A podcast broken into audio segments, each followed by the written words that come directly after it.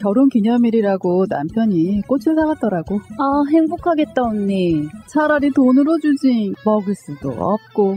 나중에 버리기도 힘들고 말이야.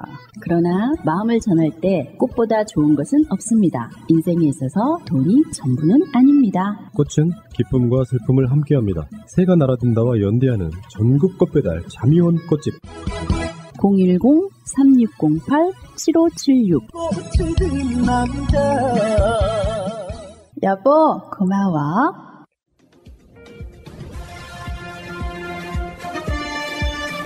꼭 알아야 할 어제의 뉴스.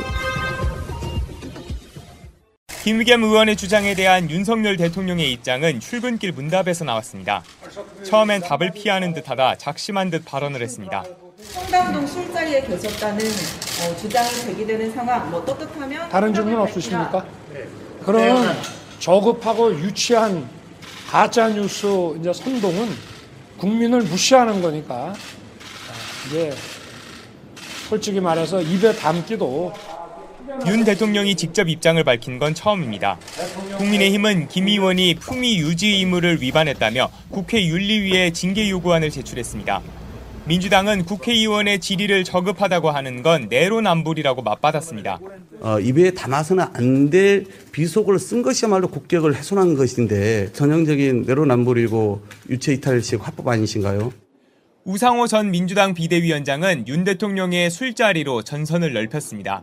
핵심은 네. 지금 윤석열 대통령이 워낙 술을 좋아하셔가지고 대통령 된 다음에도 밤늦게까지 술자리를 한다는 제보가 하도 많이 들어와요. 윤 대통령과 한 장관의 술자리 의혹과 관련된 추가 증거는 아직 나오지 않았습니다. 이런 가운데 양측이 경쟁하듯 발언 수위를 높여가면서 강대 강 충돌로 치닫고 있습니다. JTBC 최규진입니다. 아, 대통령께서는 저급하고 유치한 선동이다라고 이야기를 했는데 아, 거기에 더해서 당까지 아, 징계안을 제출했습니다. 아, 이른바 당정대 셋이 모두 우르르 몰려와서 어, 저에게 몰매를 가하는 그런 느낌입니다.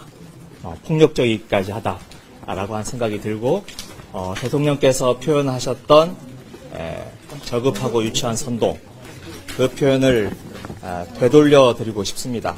국회를 상대로 또 169명 민주당 의원 전체를 상대로 어, 입에 담을 수 없는 표현을 하셨던 분인데 그분이 사과를 하셨나요?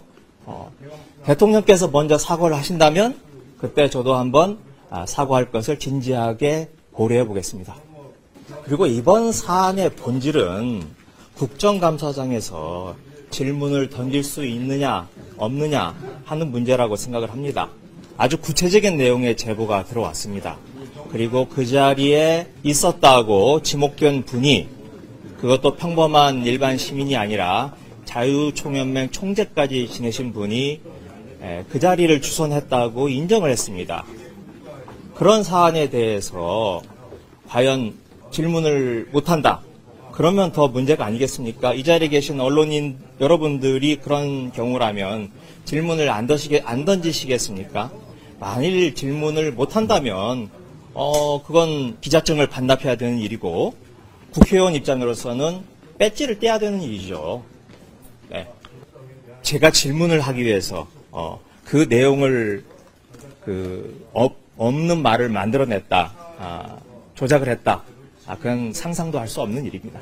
윤석열 대통령이 신임 국가정보원 기획조정실장에 김남우 전 서울 동부지검 차장검사를 임명했습니다.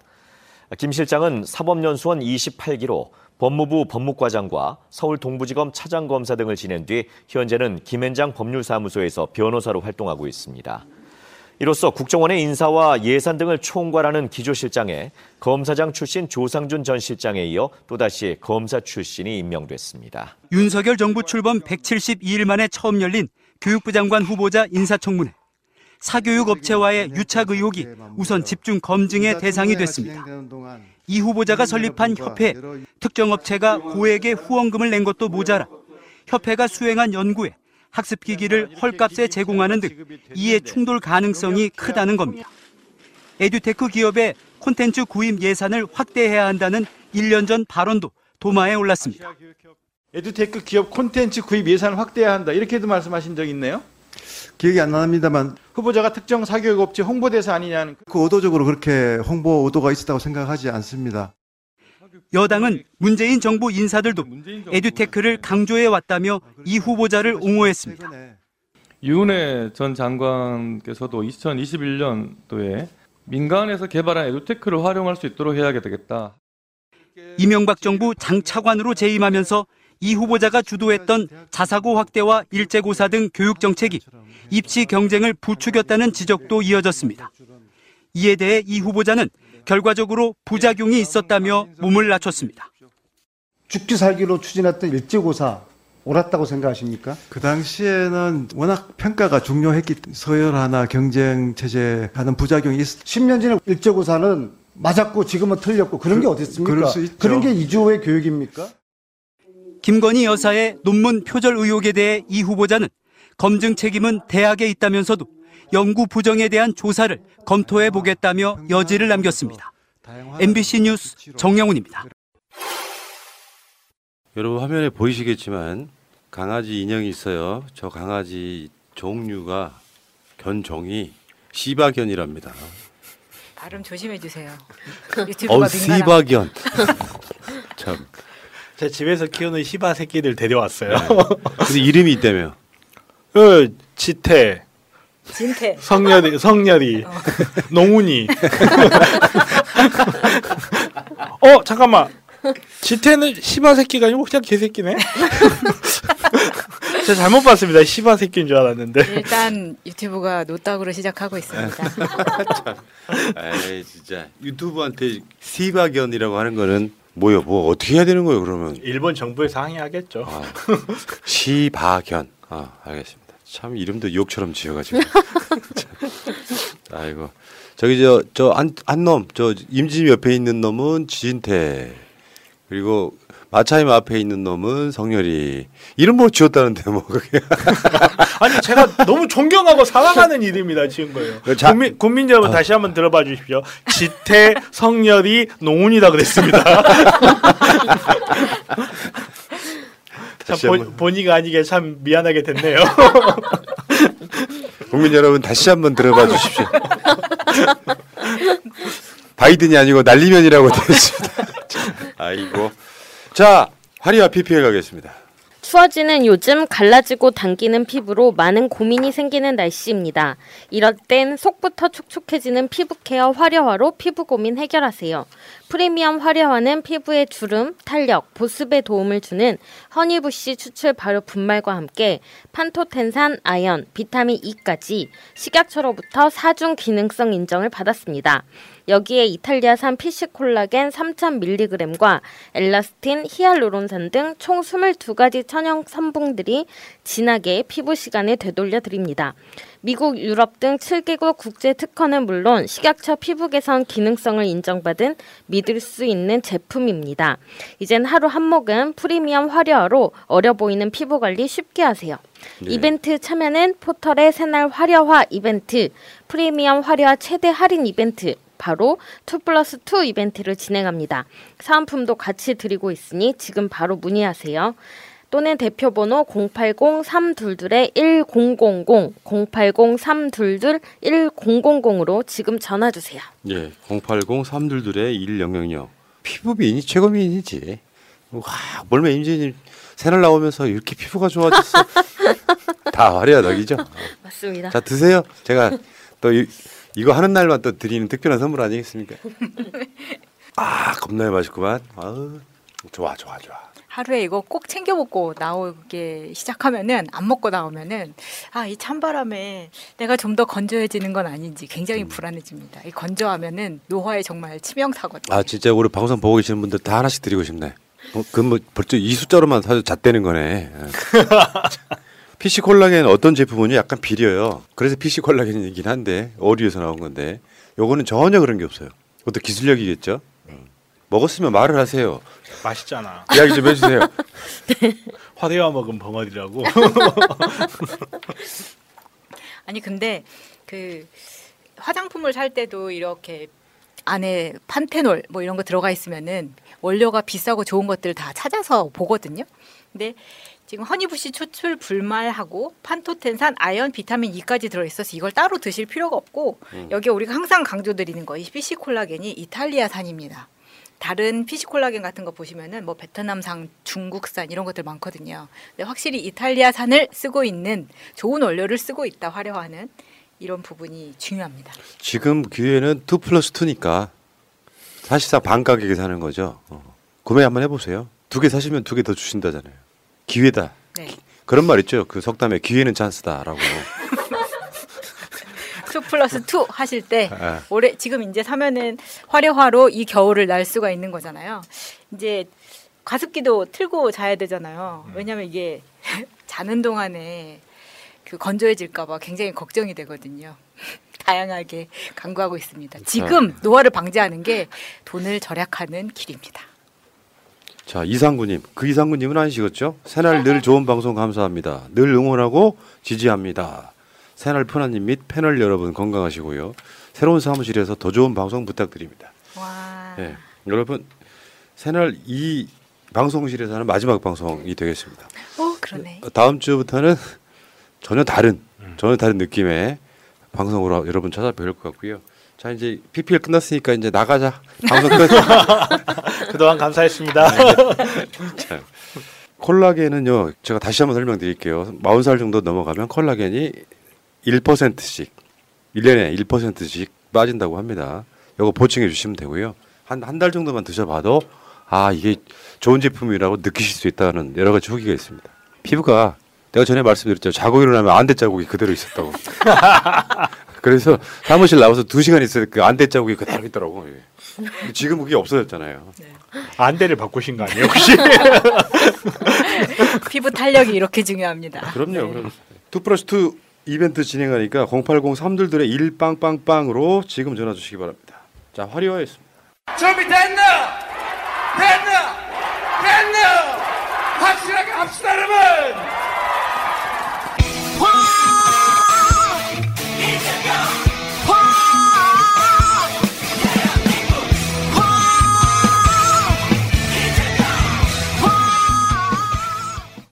자 방송 시작하겠습니다.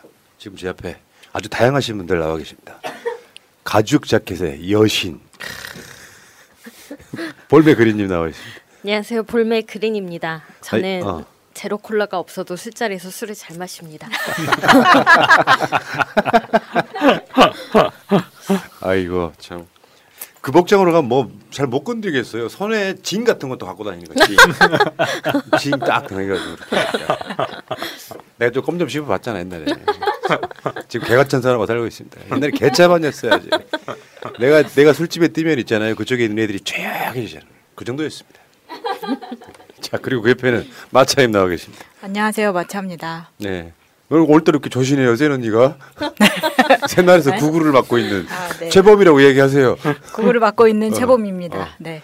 그 청소리가 마차님이 낸건 아니죠? 막 영산에 가가지고. 어. 저는 지금은 약간 관망하는 포지션입니다. 아. 조용히 면도칼을 씹고 있는 거죠. 네. 근데 진짜 김건희가 마차님을 굉장히 인지하고 있다는 얘기가 있어요. 음. 그래서 MS 도스 쉬고 있는 거 눈치 빠르신 분들은 알고 계실 거라고 생각합니다. 네. 봐, 무, 뭐 무섭게 몰아질 테니까 지, 지켜봐. 뭐 했던 그 김건희 그 말이 있었잖아요. 무섭게 몰아친다고. 네. 자 그리고 그 옆에는 저분은 내가 봤을 때 분명히 변호사도 의사도 아닌 것 같아요. 자 변호사 겸 의사 정필승님 나와 계십니다. 아마 저희 옆집 아저씨는 백순지 할 거예요. 쟤는 출근 시간도 이상하고 그 가끔 정장 입고 나오면 깜짝 놀래요. 면접 가나?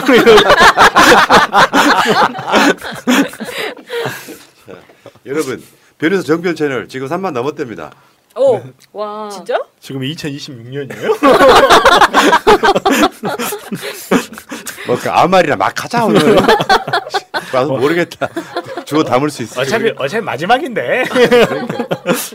마지막이라고 하니까 방송 끝 아예 끝내는 줄 알았는데 이제부터 시작이에요. 또 다음 주 월요일 또 새 날이고요. 내일도 되면 새 날이고 내일 집회도 좀 나가셨다가 네. 자 그리고 지금 새날 구독자가 70만에 코앞에 와 있기 때문에 여러분들이 지금 과열차게 구독해 주시면 훨씬 더 도움 되겠어요. 미사 가는 날 딱 봤더니 70만 대했을 때 느낄 수 있는 그 감동. 아 사람들이 정말 다른 건 못해도 주위에 아는 분들이 저 주- 주소 알려달라고 화, 화분 보낸다고 한 사람이 거의 한 12명 넘게 있어가지고 제가 거의 거절하고 있거든요. 구독이나 해주세요. 뭐, 구독도 안 해주고 무슨 화환을 보내 그래. 난 구독이 더 좋아. 자, 이 세 분과 함께 출발합니다. 잊지 않으셨죠? 하트를 꼭 눌러주세요. 오늘도 감사합니다. 어제 윤석열이 비상 경제 민생 회의 그때 윤석열 말을 하나도 지켜지는 게 없어. 그 이야기 한번 하기 전에 지금 우리 현재 상태를 얘기 한번 해볼게요. 그 마이너스 통장이 4%에서 7%가 됐다며. 마이너스 통장 쓰시는 분 댓글창에 1번 마이너스 통장 이자 이자가 4, 4%에서 7%가 됐대요. 문자가 왔대요. 이렇게 이렇게 올라간다고. 아, 나 서민들 죽어나겠다 진짜. 어, 근데 4%에서 7%면 거의 체감으로는 두 배 정도 배, 네, 네. 이자를 낸다고 보는 거면은 이거는 실생활에 타격이 엄청 큰 마이너스. 통장 쓰시는 분 이렇게 많아. 이분들 지금 잣된 거야. 네, 이분들 항상 1위를 누르시던데. 습관적인. 윤석열이냐고 물으면 1번. 문재인 대통령이냐고 물어도 1번.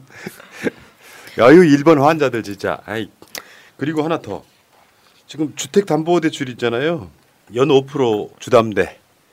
6% 신용대출. 더 올라요. 지금 미국에서 또 올리고 있어요.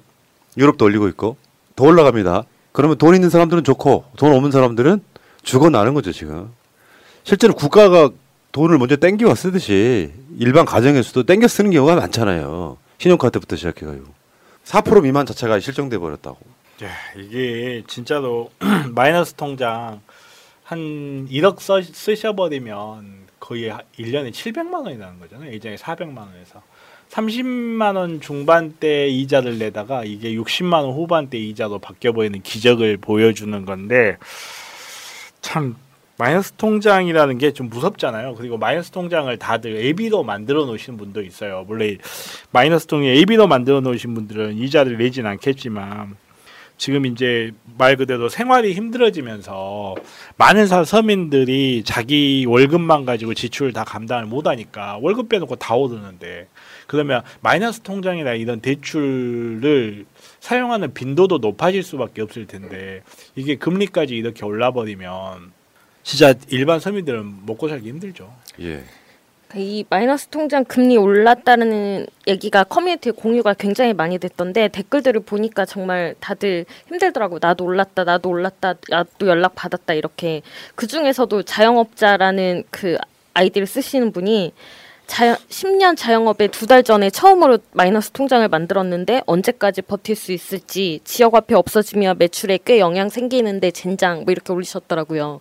지역 화폐까지 예산을 다 삭감한 마당에 자영업 하시는 분들이랑 이런 분들 정말 얼마나 힘든데 어제 민생경제 비상대책회의라고 해놓고 나온 게 뭐가 있습니까? 예.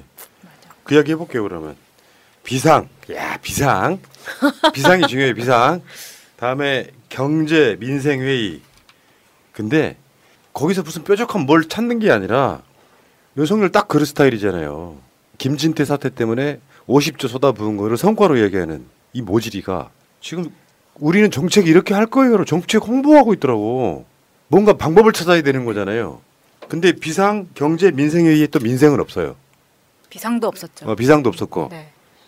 그리고 민감한 현안은 쏙 빼. 예를 들면 환율이라든지 이런 건 쏙 빼버려.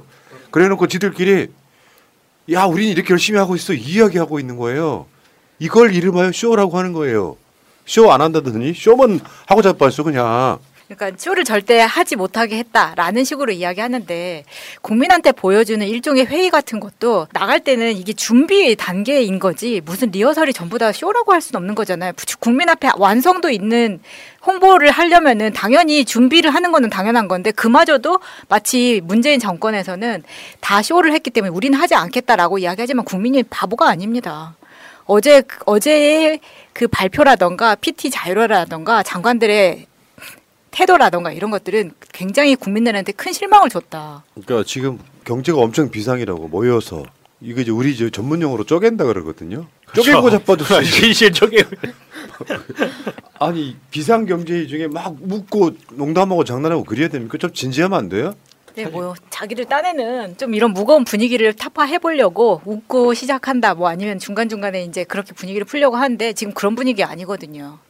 진짜 진지하게 걱정을 해야 되는 건데 그런 어려운 이야기들은 다 빼고 마치 그냥 우리 우리 지금 우리나라 괜찮아요라고 이야기를 하고 싶은 거잖아요. 그 저- 앞에다 비상 왜 붙였어? 윤- 윤석열 저 앞에 제 11차 비상 경제 민생회의라고 돼 있잖아요.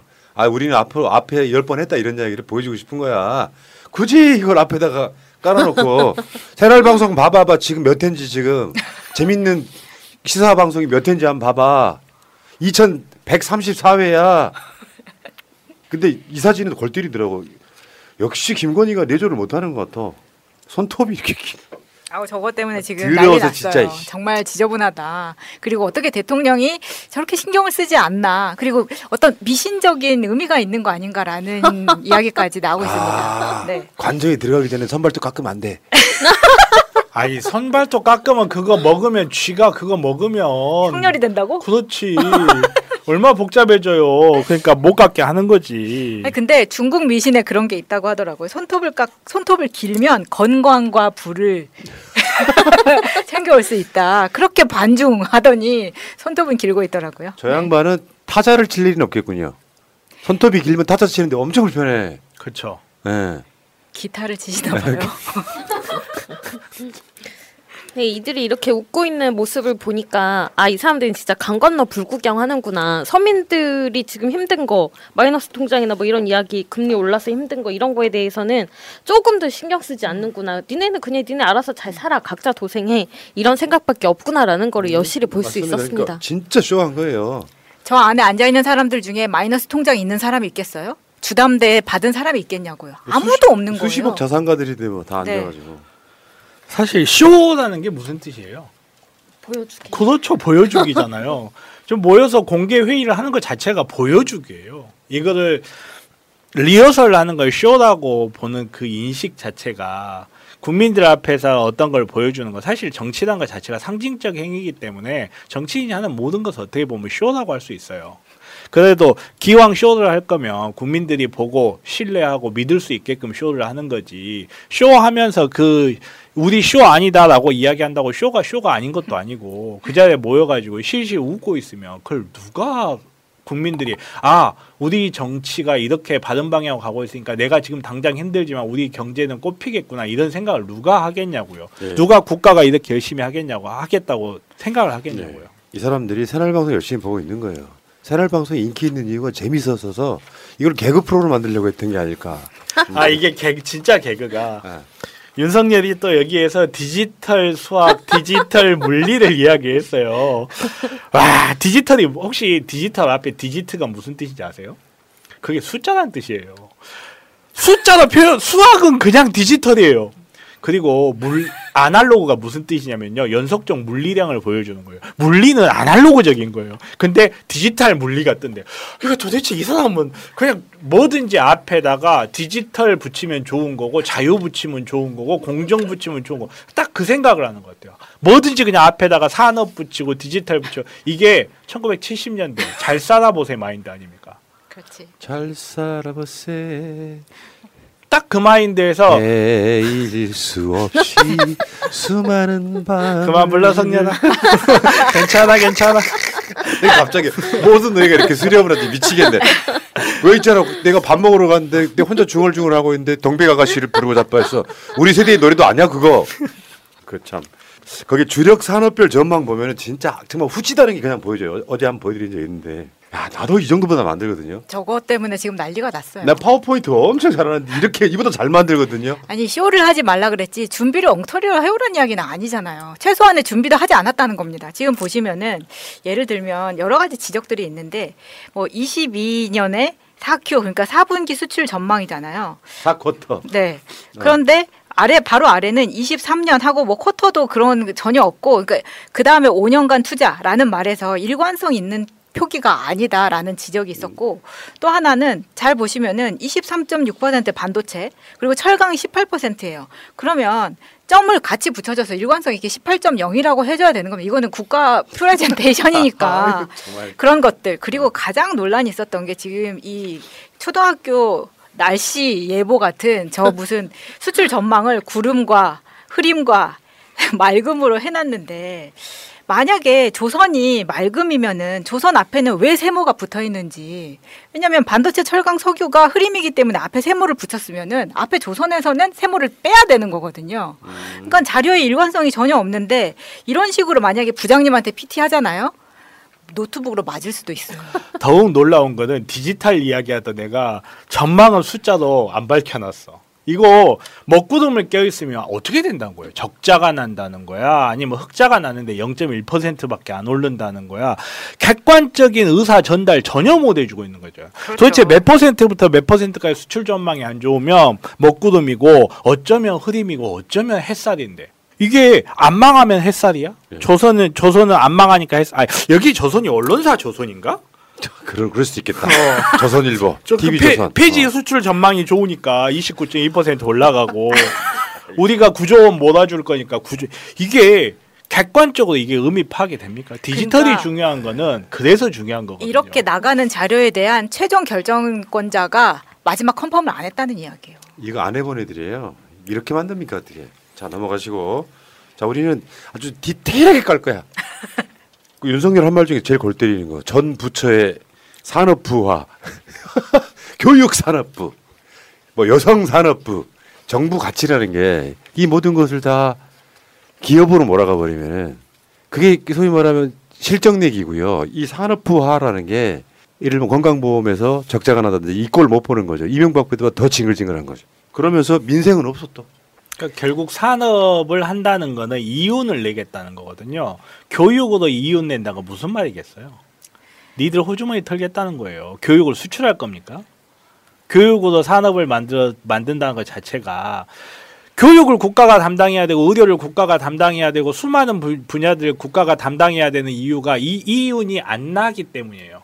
그리고 혹은 이윤이 나서는 안 되기 때문이에요. 성경 말씀에 모두에게 필요한 것 누구도 독점하게 하지 말라라고 모두에게 피, 반드시 사, 생활을 하는데 필요한 것이고 교육이라는 거는 특히나 교육이라는 거는 우리가 민주국가를 살아가면서 민주적 시민으로서 가져야 될 기본적인 소양 이거는 돈을 만들기 아니라 국가가 하나의 단체로서 움직이기 위해 필요한 거예요. 근데 거기에서 돈을 만들어내겠다. 산업을 만들어내겠다는 이 발상 자체. 70년대 마인드죠. 뭐든지 갖다가 산업 붙이면 다 좋은 것 같다. 맞아. 개발 붙이면 다 좋은 것 같다. 비상 경제 뭐 저 민생회의라고 그래놓고 그 민생이란 표현이 정치인들이 쓰는 의례적 표현이기도 합니다만 그러면 최소한 이거랑 관련해서 레고랜드, IRA, 경상수지 악화된 거 우리가 지금 수입이 더 많아진 거잖아요.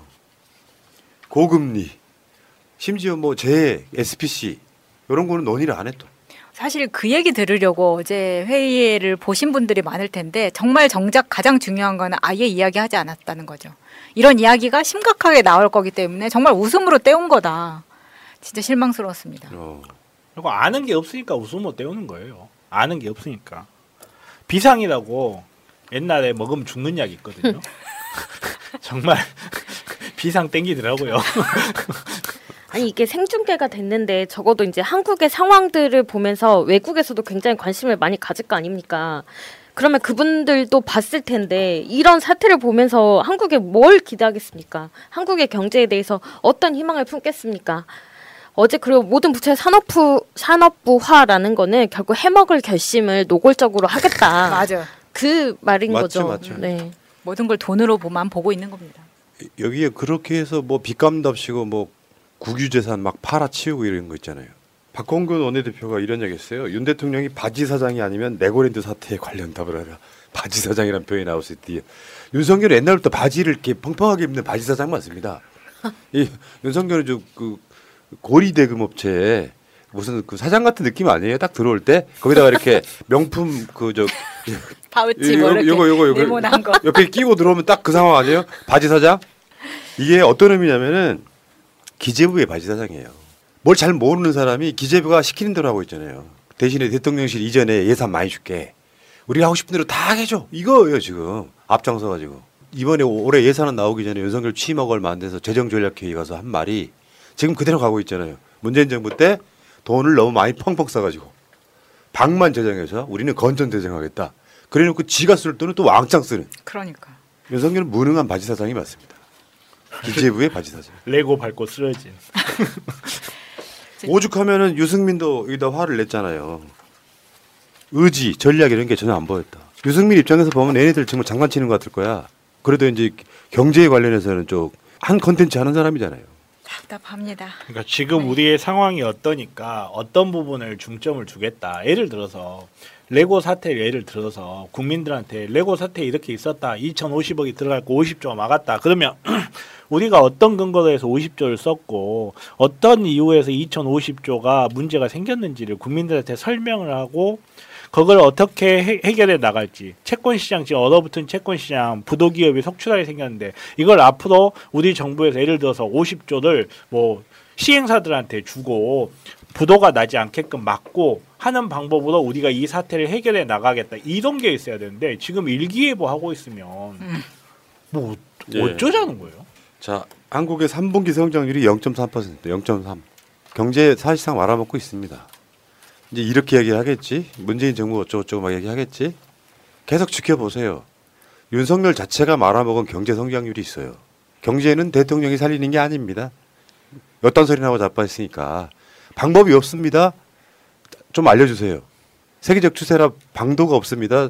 아시는 분 알려주세요. 이게 윤석열이잖아요. 거기다가 한반도 리스크. 같은 환율이 올랐는데 대만은 막았는데 한국 왜못 막고 있냐고. 윤석열 리스크예요. 대통령실에 있는 경제 수석이라는 놈이 뭐라 그랬어? 중국은 인대 끝났다고 그랬잖아요. 네. 그 모든 것들이 다 윤석열 리스크로 지금 수렴하고 있는 겁니다. 그 사람이 어제 또 회의에 사회를 봤죠. 예. 참, 네. 아이고. 사회는 나 같은 사람이 보는 거야. 쥐었다 폈다 할 수 있는 그 능력을 갖고 있어야지. 용화대 보고? 있는 건 누가 못해? 아, 그, 그렇죠. 어제 진짜 화가 났던 게 그렇게 보, 쇼를 안 한다면서 보고 읽는 건 정말 실망스러웠죠. 쇼를 안 하고 리딩을 한 거죠. 그나마 0.3이 플러스가 될 수 있었던 이유가 국민들이 코로나 끝나고 돈 많이 써서야. 소비.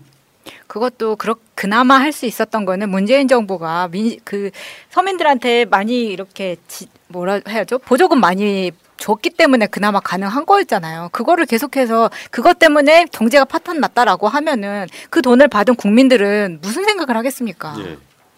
근데 소비, 소비 되고 뭐 설비 투자한 거 이런 것들이 지금 그나마 성장률에 좀 보탬이 됐다. 이거 없었다면 어떻게 됐겠어요? 마이너스지. 자, 윤석열 씨. 뭐 우리는 쇼 같은 거안 합니다. 이렇게 얘기해봐야 왜 쇼가 될 수밖에 없냐면 무능하기 때문에 상대방한테 우리는 유능이라고 보여주는 게 쇼예요 지금. 그거 보여주고 싶은 거예요. 근데 솔직히 말해서 경제는요 유승민처럼 많이 요- 요런 게 경제가 중요한 게 아니라 정치인들은 방향성을 잘 잡아야 되는 거예요. 문재인 정부 반대로만 하려다 보니까 방향성이 잘못 잡아서 시대의 흐름을 못하는 과거 회귀형으로 가고 있잖아요. 전 세계 선진국들이 돈을 쓰고 있는데 일부러라도 한국만 돈을 아끼겠다고 하는 것 자체 그게 방향성이 없다는 것이거든요. 그 방향성이 없는 자들이 개념이 없는 자들이 모여갖고 자기들끼리 그냥 웃고 떠들면서 비상경제회의라는 걸 하는 거예요. 민생이라는 건 타이틀에 있는데 민생 이야기는 왜 안 나오냐고. 기업들 이야기만 하는 거잖아요 지금. 골때리 세력이라 저는 이렇게 생각이 들어요. 자 여기까지 하십시오. 자. 살다 보면 단체 선물이나 인쇄 홍보물을 만들어야 할 때가 생깁니다. 판촉, 돌잔치, 결혼식, 모임 이벤트, 각종 행사 등 이걸 어디서 해야 하나 고민이 될 때가 있습니다. 갤러리 기프트는 그간 새날에서 4년 넘게 광고하면서 단 한 번의 클레임도 없을 정도로 열과 성을 다해왔던 기업입니다. 심지어 대표님의 고객에 대한 감동적인 사연까지 보내주신 청취자들도 있습니다. 단체 선물, 인쇄 홍보물, 이제 갤러리 기프트에서 해보세요. 갤러리 기프트.co.kr 갤러리 기프트를 검색하시고 홈페이지를 한번 방문해 주세요. 오픈마켓을 보는 것 같은 신기하고 다양한 샘플들이 있습니다. 인터넷이 불편하시면 문의 전화 1666-5404 1666-5404 새날 듣고 연락했다 하시면 더욱더 잘해 주실 겁니다.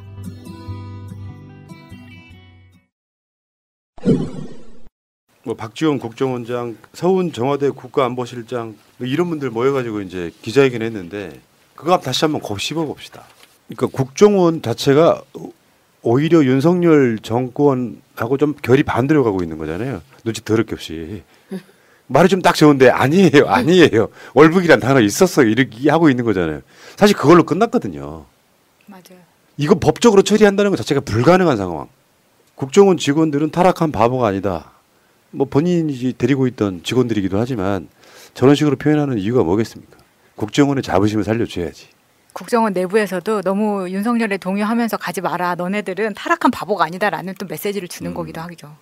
어제 메시지까지 딱 보니까 지금 윤석열 정부하고 국정원하고 대립하는 것처럼 보여요. 이거 좀 읽어주세요.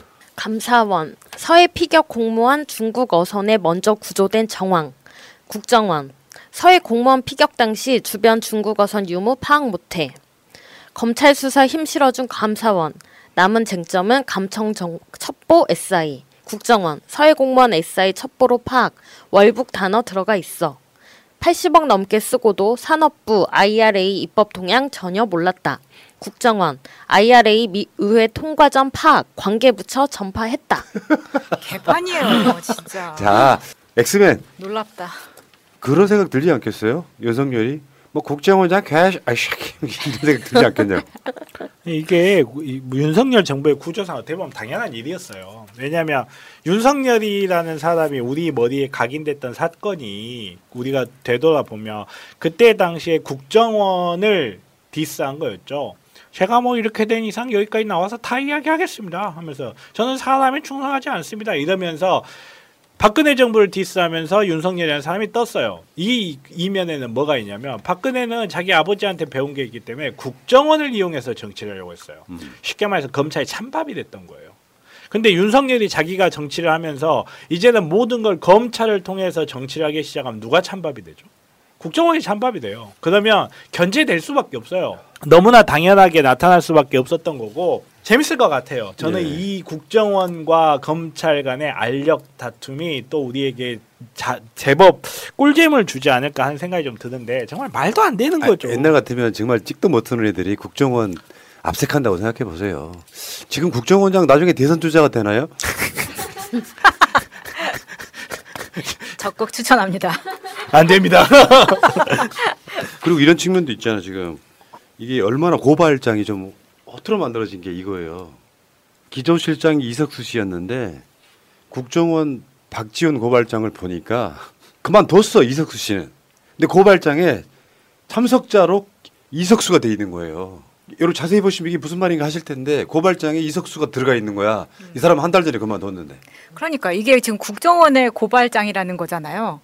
검찰이 검찰이 아니 그러니까 고발장은 국정원이 썼을 거 아니에요. 네, 예, 그렇게 들어갔는데 근데 여기에서 박지원 원장의 인터뷰를 종합해 보면 이 당시 이 회의에도 본인이 참석을 하지 않았다는 거예요. 당일에 청와대에 NSC가 있어서 자기는 그 청와대에 가 있었고 실상 박지원 원장도 없었고 이석수라는 기조실장도 당시 없었는데 고발장에는 그 사람들이 다 들어 있는 걸로 들어가 있다. 그러니까 얼마나 지금 허술하게 소설을 쓰다 보니까 손발이 안 맞고 이 지경까지 된 겁니다. 그러니까요. 아유, 아이고. 결국 이번 사건은 핵심은 그거예요. 뭐 자료를 삭제하라는 지시 그런 것 자체가 아예 없었다는 겁니다. 삭제도 없었고 그건 저번에도 제가 한 말씀 드렸는데 그 산업부 뭐 월성원전 경제성 조작도 자료가 그대로 있었습니다. 재판 과정에서 나왔어요. 근데 삭제했다고 하면 뭔가 숨기려고 했다는 뉘앙스가 있잖아요. 얘들 스킬이 똑같아. 그 MIMS 안에가 들어있는 정보가 어떻게 삭제가 가능하냐고요. 근데 삭제했다고 언론 플레이 해가지고 아 이 사람들이 뭔가 숨기려고 했구나. 원래 월북이라는 단어를 아예 결론을 내려놓고 몰아가기 했다. 지금 완전히 오늘 나온 이야기, 어제 나온 이야기를 보면 전혀 사실이 아니지 않습니까? 여기에 대한 책임을 져야 되는 거 아닌가요? 이렇게 얼렁뚱땅 넘어갈 수 있는 건지 모르겠어요. 그리고 하나만 더요. 한자 구명조끼 뭐 이, 이런 것들 있잖아요. 그게 월북이 아니라는 증거가 될 수 있습니까? 설사 그러니까 저쪽에서 사실 이 이야기의 핵심 중에 하나는 뭐냐면은 SI에는 없던 정보잖아요. 한자 뭐로 된 구명조끼가 있었다 같은 이야기. 근데 출처가 안 나온 상태에서 한자로 한자가 쓰여진 구명조끼를 입고 있었다가 월북이 아니라는 증거가 되냐고요. 그러니까 조선일보를 필두해서 언론들이 이런 장난을 치는데 사람들 머릿속에 교묘하게 중국이라는 이미지를 깔아줍니다. 원래 사람은 어떤 사물을 판단하고 대상을 해석할 때 그 대상이나 사물과 관련 있는 것만 갖고 해석하지를 않아요. 제가 주사위 이야기 해줬잖아요. 판사들 주사위 이야기. 그것처럼 거기에 중국 우선이 있었고 한자가 있었다라고 하면 사람들은 본능적으로 그 내용을 판단하려고 합니다. 사실관계를 떠나서 중국이라는 베이스가 깔려버려요.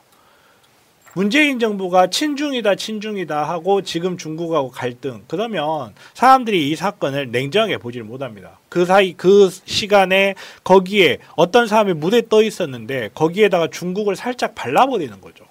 의식의 간섭 현상을 이용해서 사람들이 사고를 조작하는 겁니다. 제가 그때도 이야기했지만 서해 바다에 어선이 중국 어선 안떠 있는 날이 있습니까? 그러니까 주목을 안 해요. 언론은 그냥 대충 씁니다. 중국 어선이 있었다더라. 당연히 있었겠죠. 네 옆에 산소도 있더라. 이런 이야기랑 똑같은 거거든요. 근데 사람들 머릿속에는 교묘하게 전제가 들어가 보입니다. 중국 어선, 한자. 아니 시중에 나가가지고 지금 쿠팡에서 구명조끼 초반하고요. 한자 저 한자가 적혀 안 적혀 있는 구명조끼 찾기 어려울 거면 다 아니, made in China거든. 그리고 이게 거짓말을 하다 보니까 사실 거짓말을 하려면 디테일하게 들어가는 거잖아요. 예를 들면 아니 집에 가는 길에 보니까 우리 아파트 근처에도 이미 물에 다 잠겼더라고. 이런 거짓말. 그런 거짓말의 스킬이 이런 데도 드러나는 거예요. 아니 한자 구명조끼라고 하니까 이제 간체자라고 이야기합니다. 그럼 간체자까지 알아보는 사람이 그 글자가 뭔지를 몰라요? 저는 그게 웃기는 거예요. 이미 시신은 소각 당했는데 무슨 구명조끼가 무슨 철강이어서 그렇게 살아남냐는 거죠. 그러니까 결정적으로. 한국이 이게 월북이라고 단정했던 이유가 미국의 에사이예요. 미국의 첩보도 보니까 감청을 해보니까 월북하러 왔답니다. 그거를 듣고 다방면으로 푹 크로스체크한 다음에 아 이거 월북이었구나라고 결론을 내렸던 건데 이걸 수사를 한다고? 근데 지금 아까 말한 그 중국 뭐 이런 한자 간 뭐 간체 뭐 이런 거 있잖아요. 그게 다시 한 번 말씀드리지만 SI는 없었다고. 근데 갑자기 뜬금없이 등장을 해. 그러면 출처를 이야기해 줘야 될 거 아니에요. 음. 출처를 이야기 안 했어요. 감사원도 그렇고 검찰도 그렇고 출처는 어디서 났는지 이야기를 안 해요. 그러니까 어디 지나가던 한국에 내려오신 분들 있잖아요. 그런 분들이 사실 휴민트로 활용이 되거든요. 정권 떠나서 한국의 탈북자분들이 지금 미- 우리가 생각하는 것처럼 북한이 그렇게 막 꽁꽁 그런 곳이 아니라 직접 통화도 하고 그럽니다. 그럼 그쪽에 들리는 이야기를 알려줄 거 아니에요. 그게 이제 소위 말하면 그 휴민트라고 하는 건데 이런 것들까지 다 포함했을 때 저쪽에서도 조금 뭐, 뭐 예를 들면 저 16명 살해한 어부들 그런 경우도 이미 북한의 소문이 파다해. 그걸 어떻게 받아들입니까 그게. 그러니까 이게 재판으로 가면은 무조건 무죄 날 사안들이잖아요. 재판으로 갔을 때 무죄가 날 사안인지 잘 모르겠어요. 왜? 아니 그 변호사가 그게 잘못된 거예요. 원칙적으로 우리가 무죄라고 이야기를 해야 무죄가 안 나와도 비판할 수 있는 건데 그 바닥을 너무 잘 알아버리니까 믿을 수가 없다 되면 그게 우리가 자- 자연스럽게 받아들일 수밖에 없어요. 자, 얼마나 열심히 비판을 합니까? 아무튼 그런 아무튼 그런데 이게 사건이 성립된다는 것 자체가 재밌는 거죠. 월북인지 아닌지 이거를 사후적으로 판단하고 정황을 가지고 사후적으로 판단하는 건데 우리가 월북으로 판단했다는데 내가 월북이라고 생각했다는데 그걸 처벌하겠다가 똑같은 거예요. 내가 마차님 못생겼다 했더니 너는 마차님을 보고 봐. 이거야. 바로 이거야. 자기네들이 받아들이지 못하는 이야기를 하니까 그거는 형사처벌이다. 이렇게 이야기를 해보는 거랑 똑같은 거예요. 그런 예시는 들지도 듣지도 맙시다. 근데 가장 기본적으로 이 서해 그 공무원의 월북으로 우리가 몰아서 이득을 볼 사람이 누가 있었습니까? 문재인 대통령이 뭐 이득을 봅니까? 국정원장이 이득을 봅니까? 누가 이득을 봅니까? 아무 이득이 없는 일을 왜 합니까? 그러니까 문재인 정부가 뭐든지 잘못했다로 몰아가려고 하니까 안 되는 거예요. 그런 것들을 개성해야 되는 거는 하나도 개성하지 않고 있습니다 지금. 거기다가 지금 어, 검찰의 근거 없는 자신감이죠. 자기네들이 뭐든 물고 늘어지면 범죄로 만들 수 있고 불법으로 만들 수 있다는 근거 없는 자신감에 사람들 특히나 자기를 지지하는 한줌 세력들이 갖고 있는 그 친북이라는 이미지 북한에 대한 그 부- 북한과 중국 간의 그 갈등적 이미지를 부추겨서 자기 중심으로 똘똘 뭉치겠다는 것밖에 안 돼요. 사실은 대부분 사람들이 월북인지 아닌지 무슨 관심이 있습니까? 맞아. 그리고 박정희를 살해한 사람이 누구였죠? 김재규. 어, 어, 김재규 장군님이신데 그때 김재규의 직책이 뭐였어요? 정, 중, 정보- 중정부장, 중정부장. 중앙정보부장이란 말이에요. 국정원 이번에 저, 저 기조실장 그만둘 때도 국정원장을 패싱했다며 그렇게 어떻게 되는 줄 알아요? 각하 정치를 대국적으로 하십시오 한단 말이야. 검찰 독 재규 탕 한다. 왜냐면 어떻게 보면은 조상준이 한동훈보다 더 측근이라는 거예요. 그런데 이런 사태가 일어난 데에는 behind story가 좀 있더라고요. 음. 근데 그게 지금 국정원에서 1급과 고위직들은 이미 발령이 났는데 2, 3급이 지금 안 됐다는 겁니다. 인사 발령이. 근데 이 2, 3급이 문재인 정부 때 승진한 사람들이라 지금 내부에서는 문재인 정부 적폐를 청산해야 된다. 그리고 윤석열 정부에서도 이거 이거 정리하라고 이제 내려온 거예요. 그리고 국정원장이 해외 출장을 가면서 이 조 누구죠? 조상준. 조상준 한테 이거 이렇게 그럼 정리를 해라라고 했는데 조상준이 말을 안 들은 거예요. 왜냐하면 물론 2, 3급의 그 문재인 정부 때 성 승진한 사람들도 있지만 그때 밀려났던 사람들이 다시 올라가는 게 자기는 다 맞지도 않는 것 같고 또 그 이전에 있던 사람들을 무조건 정권이 바뀌었다고 끌어내리는 것도 옳지 않다고 생각한다는 이런 이제 의견이 있었던 겁니다. 근데 출장을 돌아와서 국정원장이 자기 말대로 안 했어. 그러니까 대통령하고 독대를 했다는 이제 썰이 있는 거예요. 그래서 독대를 하고 나서 이제 얘기를 듣고 이제 윤석열이 조상준을 불렀겠죠. 야 임마 이렇게 불러서 얘기를 했는데 그 와중에 지금 이제 조상준이 자기 마음대로 안 되니까 이 안에서 조상준의 뒷조사를 시작한 겁니다. 국정원 안에서. 당연히 그게 쉽겠죠. 조상준 치면 쫙 나올 거 아닙니까? 근데 거기에서 엄청난 behind story들이 쏟아져 나왔다는 거예요. 박지원 어, 전 국정원장 이야기로는 정말 듣도 보도 할 수 없는 이야기들이 나오더라. 그래가지고 뭐 불륜이라던가 불륜이라던가 참 불륜이라던가 뭐 이런 이야기들 그래 아름다운 이야기들이 많이 나와가지고 지금 사랑꾼. 이렇게 조상준이 미운 사람들이 총 공, 공격을 하면서 윤석열마저도 이렇게 보낼 수밖에 없는 네. 상황이 된 거 아니냐라는 그건 그거고 지금 그 그만두는데도 뭐 국정원장 따위야 내가 대통령하고 독대도 하는 사이인데 그러면서 이렇게 국정원장 패싱 이렇게 되면 기분이 국정원장 입장에서는 옛날 중정부장이요 똑같은 거예요 입장에서는 정말 기분이 나쁠 것 같아 진짜로 기분 나쁘죠 이거 왜냐하면 그 검사 나부랭이들이 유병호가 감사원 사무총장 하듯이 기조실장을 거기다 채워놓고 사실은 국정원장을 바지화 시켰거든요. 그 이 부분이 국정 난맥을 보여주는 거라고 생각해요. 그런 정보의 전문성들을 다 이- 인정을 해주면서 그 분야는 장악하려고 하면 안 되는 거잖아요. 근데 막 예를 들면 판사 출신 이상민이가 행안부 장관 돼가지고 경찰국장 돼버리고 다 그런 식으로 내부적으로 다 꽂아버렸잖아요. 결국 이게 결국에는 이제 권력 기관들끼리 서로 알력 다툼하다가 이제 서로 싸우다가 나중에 이제 각하 정치를 좀 대국적으로 하십시오. 이렇게 된다 이런 이야기예요. 그래서 내가 이걸 정권 만리 현상이라고 그랬잖아요. 조지경 속이다 다음 주제는 여러분들이 뭐라고 썼게요? 예, 초성만 써드려 갖고 2주 이야기 해볼게요. 지금 청문회 하고 있죠. 사상 최악의 차라리 저번에 중간에 그만두신 분 있죠. 그분이 훨씬 나을 뻔했어요. 이거 이건 완전히 그거 있잖아요. 쓰레기차 피하려다 똥차에 부딪히는 격이에요. 교육부 장관을 하면 절대 안 되는 자를 갖다 쓴 거예요. 얘네들은 왜 이런 상상력밖에 없는 건지 모르겠다. 그러니까 완전 이명박 때 교육 망쳐버린 그거 그 책임자를 갖다 쓴 건데 첫 번째가 사교육 업체하고의 유착 의혹이에요. 교육부 장관인데 박순애가 훨씬 나을 뻔했어. 아니 비상경제 대책위원회에서 한마디 하셨잖아요. 교육 산업 얼마나 일관성 있어요. 교육을 산업화하겠다.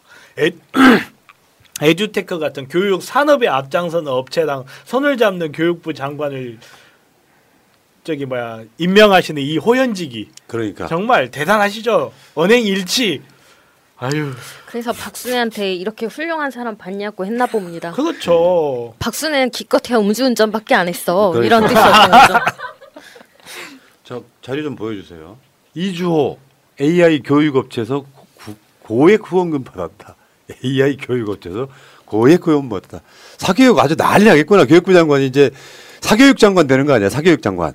그러니까 서울교육감 예비 후보 때 7,465만 원 후원금을 모금을 했는데 여기서 300만 원 넘게 기부한 사람이 4명인데 이 중에 그 2명 CC, DC 뭐 이렇게 나오는데 이 두 명이 500만 원씩을 후원을 했는데 이 사람들이 에듀테크와 관련된 사람들이라는 거죠. 네. 그럼 이런 사람들이 교육감이나 장관 되면은 이 업체에 밀어줄 거 아닙니까? 저 지금 모든 교육에 지금 에듀테크를 적용해야 된다라고 하는 게 이 이조라는 사람의 그런 정책이기 때문에 그러면 이렇게 되죠 이제 그거를 공고의 경영으로 끌고 들어올 수도 있어요. 그 맞습니다. 업체를 그렇죠. 선정해가지고 그이 사람이 전에 세미나에서 그런 얘기를 했는데 교육 서비스는 무료여야 한다는 정부와 교육의 인식 개선이 필요하다. 이건 무슨 말입니까? 교육 안전을, 서비스 도- 안전을 중시하는 관료적 사고를 하지 마라 이런 말이죠. 아니 정당하게 돈 내라 이거잖아요. 내가 아는 그러니까. 업체에. 그러니까 네, 비슷한 거예요. 맞습니다. 교육은 왜 필요해요? 교육은 뭐하러 하는 겁니까?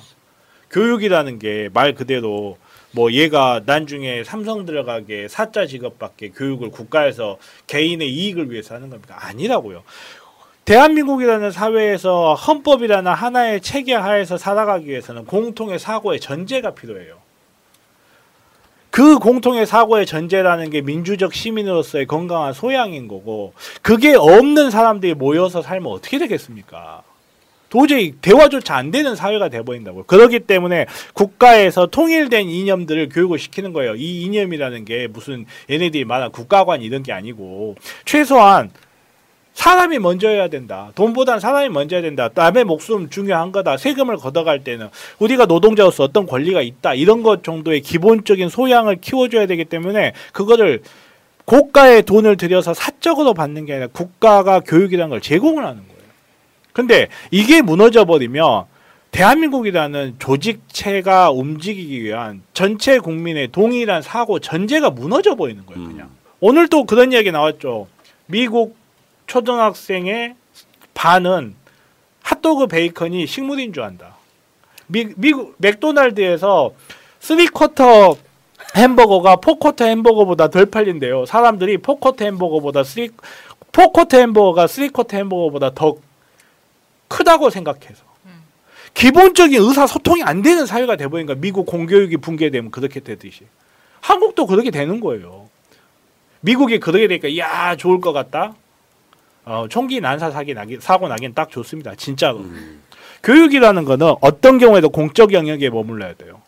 그리고 또 한 가지가 있죠. 절대 공적 영역에 머물러야 되는 거. 의료. 근데 이거 두 개 다 산업이라고 이어버려요. 누군가에게 이익을 주는.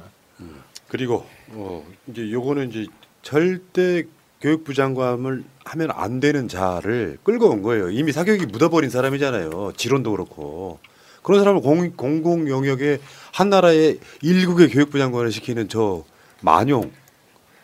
근데 이 사람은 또 이런 것도 있어. 갑자기 이거 보니까 조국 장관 내가 생각이 났는데 국회의원 시절에 딸이 기업 장학금 2억을 받습니다. 근데 나중에 해당 기업한테 장관상을 줘요. 완전 쓰레기죠 이건. 야 정말 대단한 미래셋 요 증권회사죠. 여기에 여기에서 장학금을 줬는데 오 장학금이 2억이에요 2억. 2억 정도라고 파악이 되고 정확한 액수를 물어봤는데 여기에 대해서는 개인정보라면서 답을 하지 않았습니다. 이 미래에셋 장학금 1회에 이제 그 딸이 장학금을 받게 된 거고 그다음에 이 상도 1회로 미래에셋이 받게 된, 거, 된 겁니다. 근데 이 문제가 그 이 사람이 전에도 교육 교육부 장관을 했었잖아요. 그때 청문회 때도 이 얘기가 나왔었는데 그때도 그 장학금이 부모 재산세 90만 원 이하인 사람들이 대상인데 이 지금 이주호는 그때 재산세가 150만 원을 냈다고 해요. 그래서 어떻게 장학생에 선발이 됐냐라고 물었는데 우리 딸이 그때 일기이기 때문에 지금 기준이 바뀌었을 가능성이 있다라고 얘기했고 그때 그러면 형편이 어려운 이들을 위해서 이거를 조금 반납할 용의가 있냐 했더니 검토해 보겠다라고 해놓고 아무 말도 하지 않았습니다. 그냥 요- 그냥 먹은 거죠. 요 그냥 뇌물이에요. 왜 조국 장관 그 조미 600만 원, 씨가 600만 조미 씨가 장학금을 줬는데 나중에 그 사람이 정권 교체가 되고 나서 조국 장관이 민정수석일 때 무슨 뭐 의료 원장이 됐다 같은 이런 개소리 하고 요거는 그 회사에다가 교육부에서 당시 줬던 상이 기부 대상이에요. 내 딸한테 2억 기부했으니까 기부 대상. 진짜 기부업이다 기부업. 어쩌고 이건 진짜. 근데 진짜 너무 조국 장관님 거랑 비교가 됩니다. 이주호의 딸도 외국 고등학교를 다니는 시절이었어요. 근데 고등학생한테 장학금이 2억을 준다는 거는 네 아버지가 장관이니까 준다는 것밖에 안 되는 거 아닙니까? 그러니까요. 야. 그리고 당신은 의원. 그리고 또 당신은 의원. 아빠 찬스 의혹도 있었죠. 이주호 딸 KDI 대학원 보고서 게재 아빠 찬스 의혹. 여기 KDI 대학원에 이주호가 교수로 재직을 했는데 자기 딸하고 같이 논문을 쓰는. 그리고 또 자기 걸 또 자기가 베껴요. 여기 저 뒤에 딸과 함께 쓴 논문 한 편 아니 세 편이나 되고 자기 표 자기 표절 의혹도 있어. 아 이거 총체적으로 이 사람은 진짜 다른 건 몰라도 교육부 장관만은 해서는 안 되는 사람 아닙니까? 어, 지금 이번 정권이 대통령만 해서는 안 되는 사람이 대통령을 하고 있고 그래요. 굉장히 일관성 있어요. 그리고 지금까지 역대로 교육부 장관들은 자녀가 이중 국적인 경우에는 그게 드러나면 무조건 사퇴였어요. 이중 국적 문제도 있잖아요. 교육 차관 시절에 딸이 이중 국적 유지를 택해. 저런 놈들이 대한민국 사회에 장관 후보로 지금 청문회 받고 있는 거예요. 이런 거를 미리 생각을 했을 거 아니에요. 이제 교, 장관의 제의를 받으면 내 사생활을 한번 돌아보게 되고 이게 청문회 때 털리면 어떻게 될 거냐 이제 생각해 봤을 텐데 이 욕심을 내가 두 번의 장관을 하지 하겠다는 욕심을 부리지 않았으면 그냥 넘어갔을 겁니다. 그리고 이- 우리가 사실은 아 이 나라의 장관급이라고 했던 사람들이 이렇게 살고 있구나 다시 한번 분노하지 않을 수도 있는데 이주호는 이런 기회마저 다시 한번 주면서 니들이 조국 때랑 지금이랑 얼마나 다른지 다시 한번 각인시켜 주는 거예요. 맞습니다. 만약에 윤석열이 검찰총장이고 이주호였다면 어떻게 털어야 되겠어요? 한 500군데 압색해야 되는 그런 사안이잖아요, 지금. 아니, 어떻게 교육부 장관 후보자가 사교육 업체하고 유착이 돼 있어요. 어떤 식으로 또 빼먹을지가 정말 기대가 되고요. 또 얘는 또 정신도 썩어 있더라고. 거의 뉴라이트급이야. 이주호가 교육감으로 한 번 선거 나간 적이 있었거든요. 그 공약집을 보니까 상해 임시정부는 임시기구에 불과하다. 그냥 친일파 인정하는 겁니다. 상해 임시정부를 임시기구에 불과하다고 말할 정도면은 일본 놈들 논리잖아요, 이게. 그건 정부가 아니었어. 그래서 일본이 한국 사회에 막 철도 놔주고 도로 깔아주고 근대화에 기여를 했다. 그러면서 한국의 건국은 1948년이라고 말하는 게 우리나라 친일파들의 논리잖아요. 그냥 뉴라이트예요, 얘는 머리 자체가. 근데 교육부 장관 후보자야. 교육 이상해지겠네, 이제. 프랑스하고 외교 문제 생기겠는데요. 상해 임시정부가 만약에 임시기구이기 때문에 적통성이 없다고 하면 프랑스가 독일에 점령돼 있을 때 BC 행정부에 대응했던 드골 임시정부도 임시기구에 불과해요. 만약에 프랑스에서 이걸 보고 있으면 무슨 생각하고 진짜 갑자기 궁금해집니다. 이거 헌법에도 나와 있지 않습니까? 우리 대한민국의 정통성이. 앞에 임시가 붙어 있으니까 그냥 같은 임시라고 생각을 하는 거죠. 근데 이 앞에 임시가 붙어 있는 이유는 임시 기구라고 붙어 있는 게 아니에요. 응? 참 상해 정부라는 게 중요한 그렇죠. 거죠. 굉장히 연설이. 굉장히 재밌는 거고, 그러니까 우리가 국채를 못 찾았기 때문에 임시가 붙어 있는 거지. 우리가 임시 기구니까 우리 일시적으로만 모여 있자 하고 임시가 붙어 있는 게 아니거든요. 그리고 이 건국절 논란 우리나라 역사를 어떻게든 1948년으로만 만들어야지만이 그 전에 있었던 일본의 범죄가 없어지는 거거든요. 우리는 자격이 없는 거잖아. 그 전에 있었던 거. 야, 그거는 조선한테 있었던 이지 니들 무슨 상관이야? 이게 되는 거거든요. 이 논리의 발판을 열심히 제공하고 있는 거죠.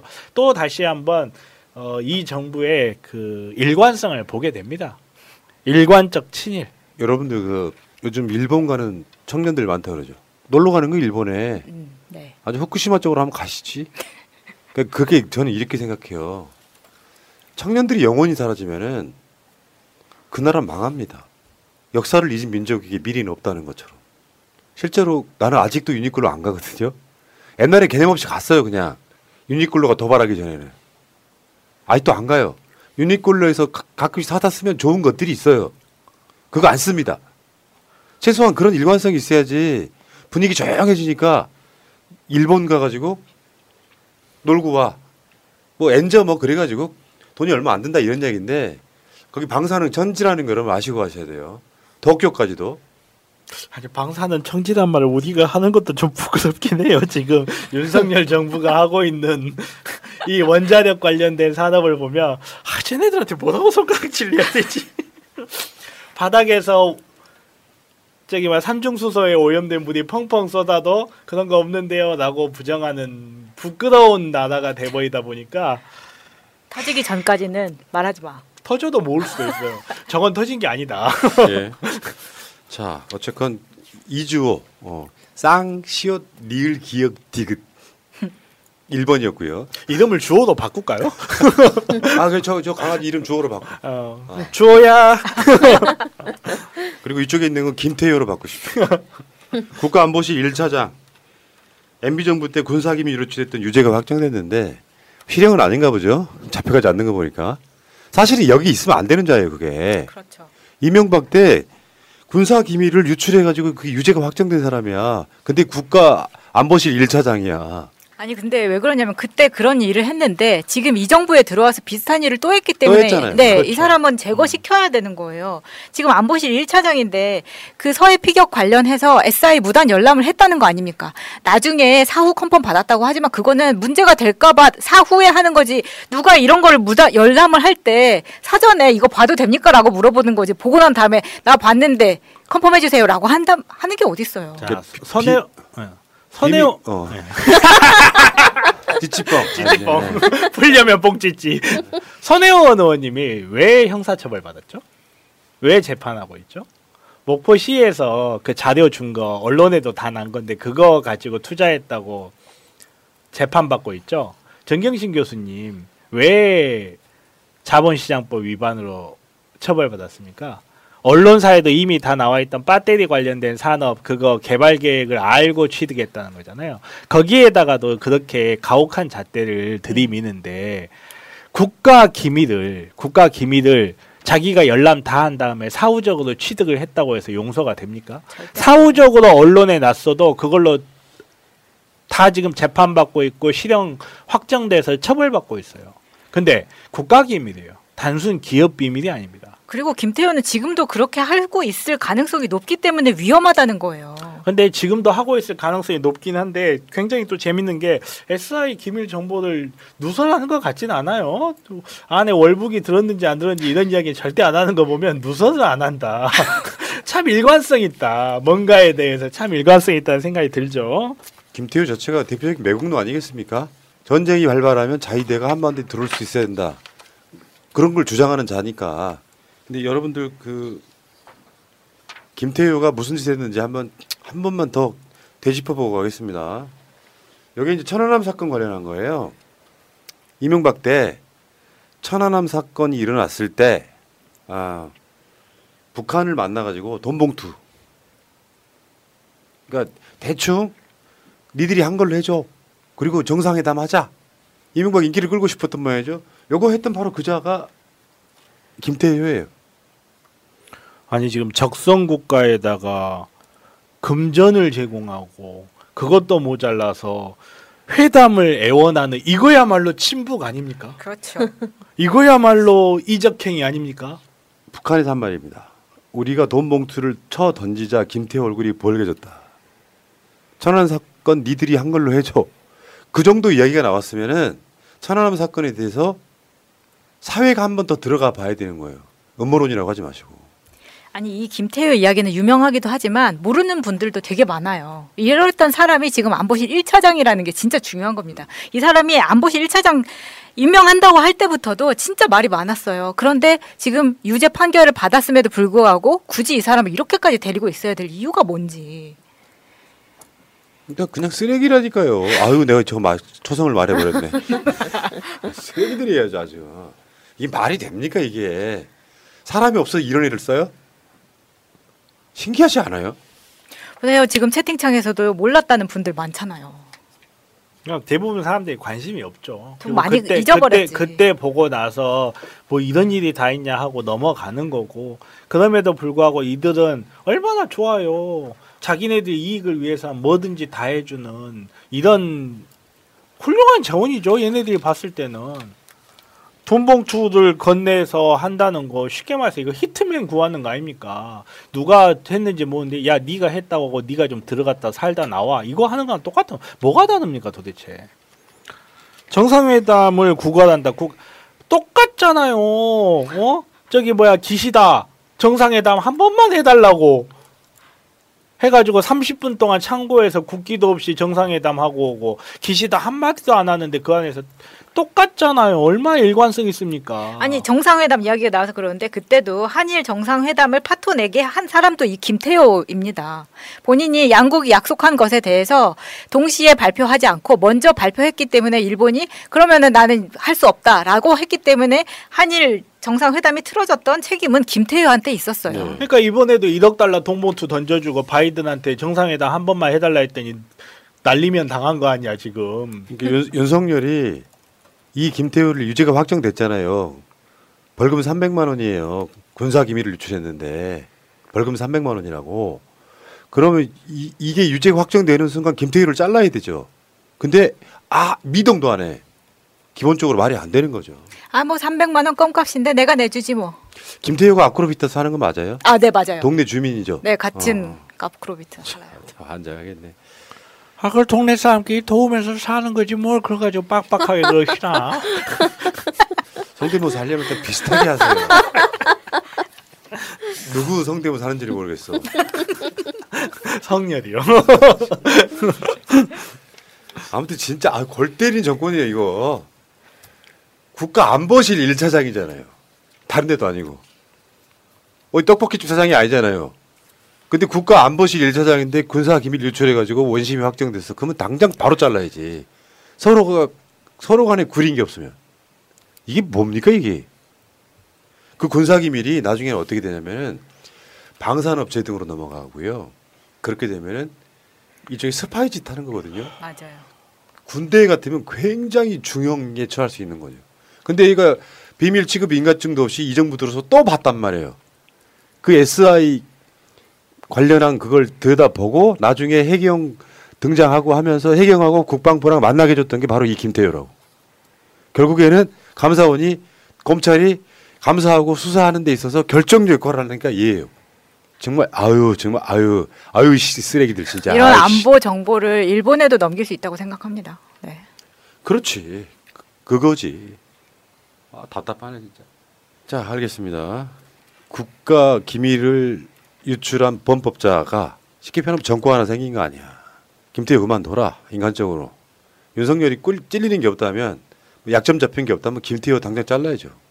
민주당도 좀 세게 나가십시오 여기에 대해서. 이게 나라냐 이게 나라냐 우리는 끝까지 간다 촛불이 이긴다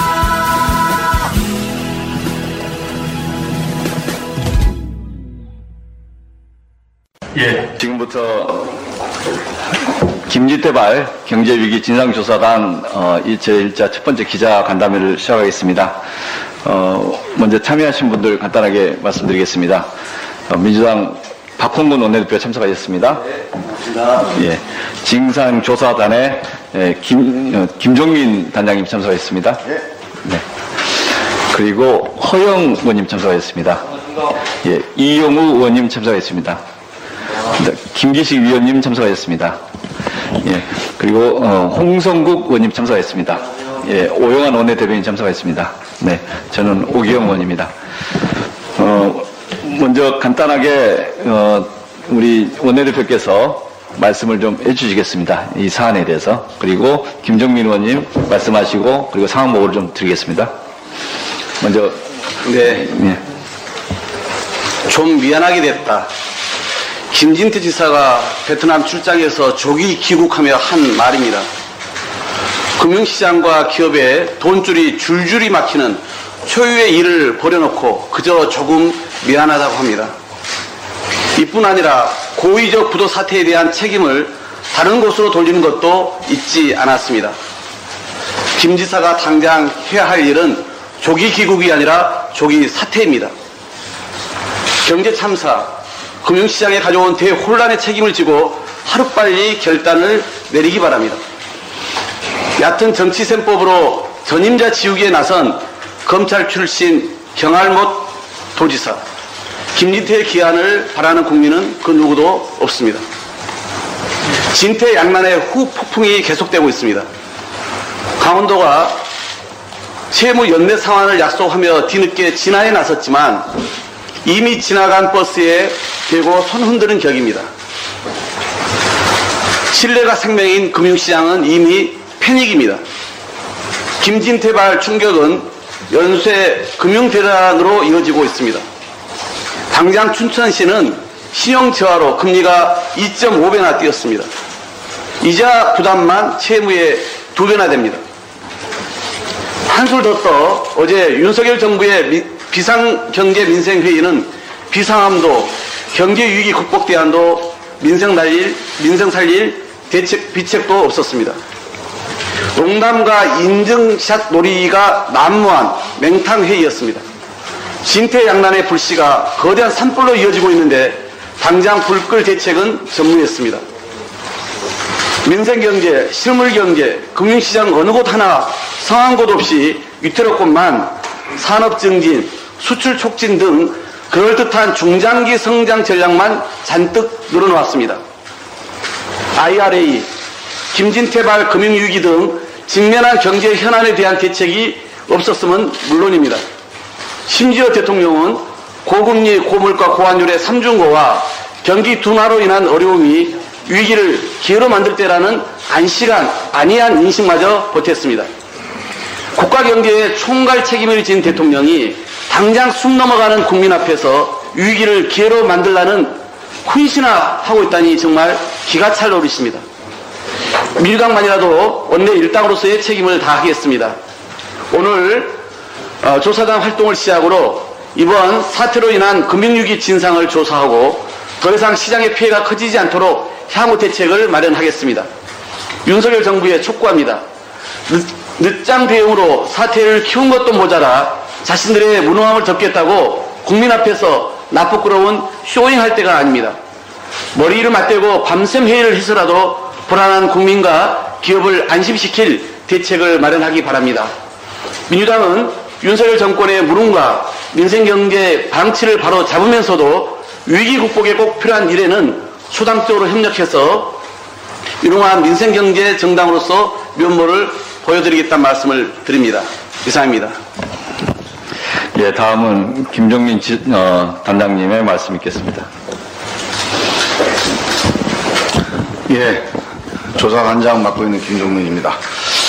저희 조사단이 이제 그저께 준비를 해서 어, 제 발표가 되고 어제 오늘 기본적인 사실관계를 확인하고 조사 계획을 세우고 있습니다. 오늘 이제 기자간담회를 통해서 1차로 어, 저희가 조사단에서 어, 확인된 내용들을 좀 말씀을 드리고 앞으로 조사 계획을 좀 말씀을 드리려고 합니다. 이 문제가 얼마나 심각한지 하는 거는 저희 조사단에서 말씀드리지 않아도 아마 우리 언론인 여러분들도 언론 보도를 통해서나 취재 현장에서 체감을 하고 계실 겁니다. 그런데 저희 조사단 1차로 저희 주목하고 있는 것은 이런 심각한 국가적 금융위기, 경제위기 상황이 하나의 트리거에서 일어날 수도 있다. 지금 그렇게 위험한 상황이라는 겁니다. 그래서 지금 이 트리거 하나가 별게 아니다. 강원도의 일이다.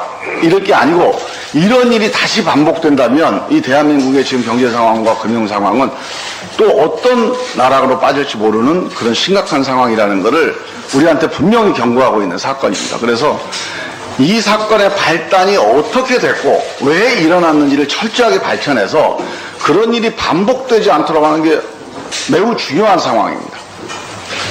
앞으로 내년 1년 내내 이런 식의 작은 불꽃 하나가 큰 화재로 이어질 수 있는 그런 위험한 상황이 대한민국 경제 상황이다. 그런 점에서 본다면 이번 상황이 자 이제 돈 갚을 때니까 끝났다. 이제 앞으로 채권 시장 잘 정리하자 이렇게 끝날 상황이 아니고 다시 재발되지 않도록 하기 위한 근본적인 원인 진단과 책임 규명이 필요하다. 이런 것이 저희 진상조사의 기본적인 입장이고요.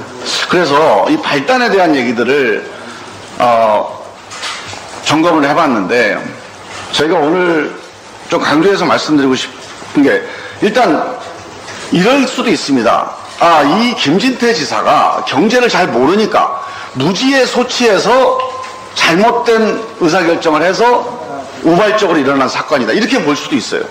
그렇게 보는 분들도 있습니다.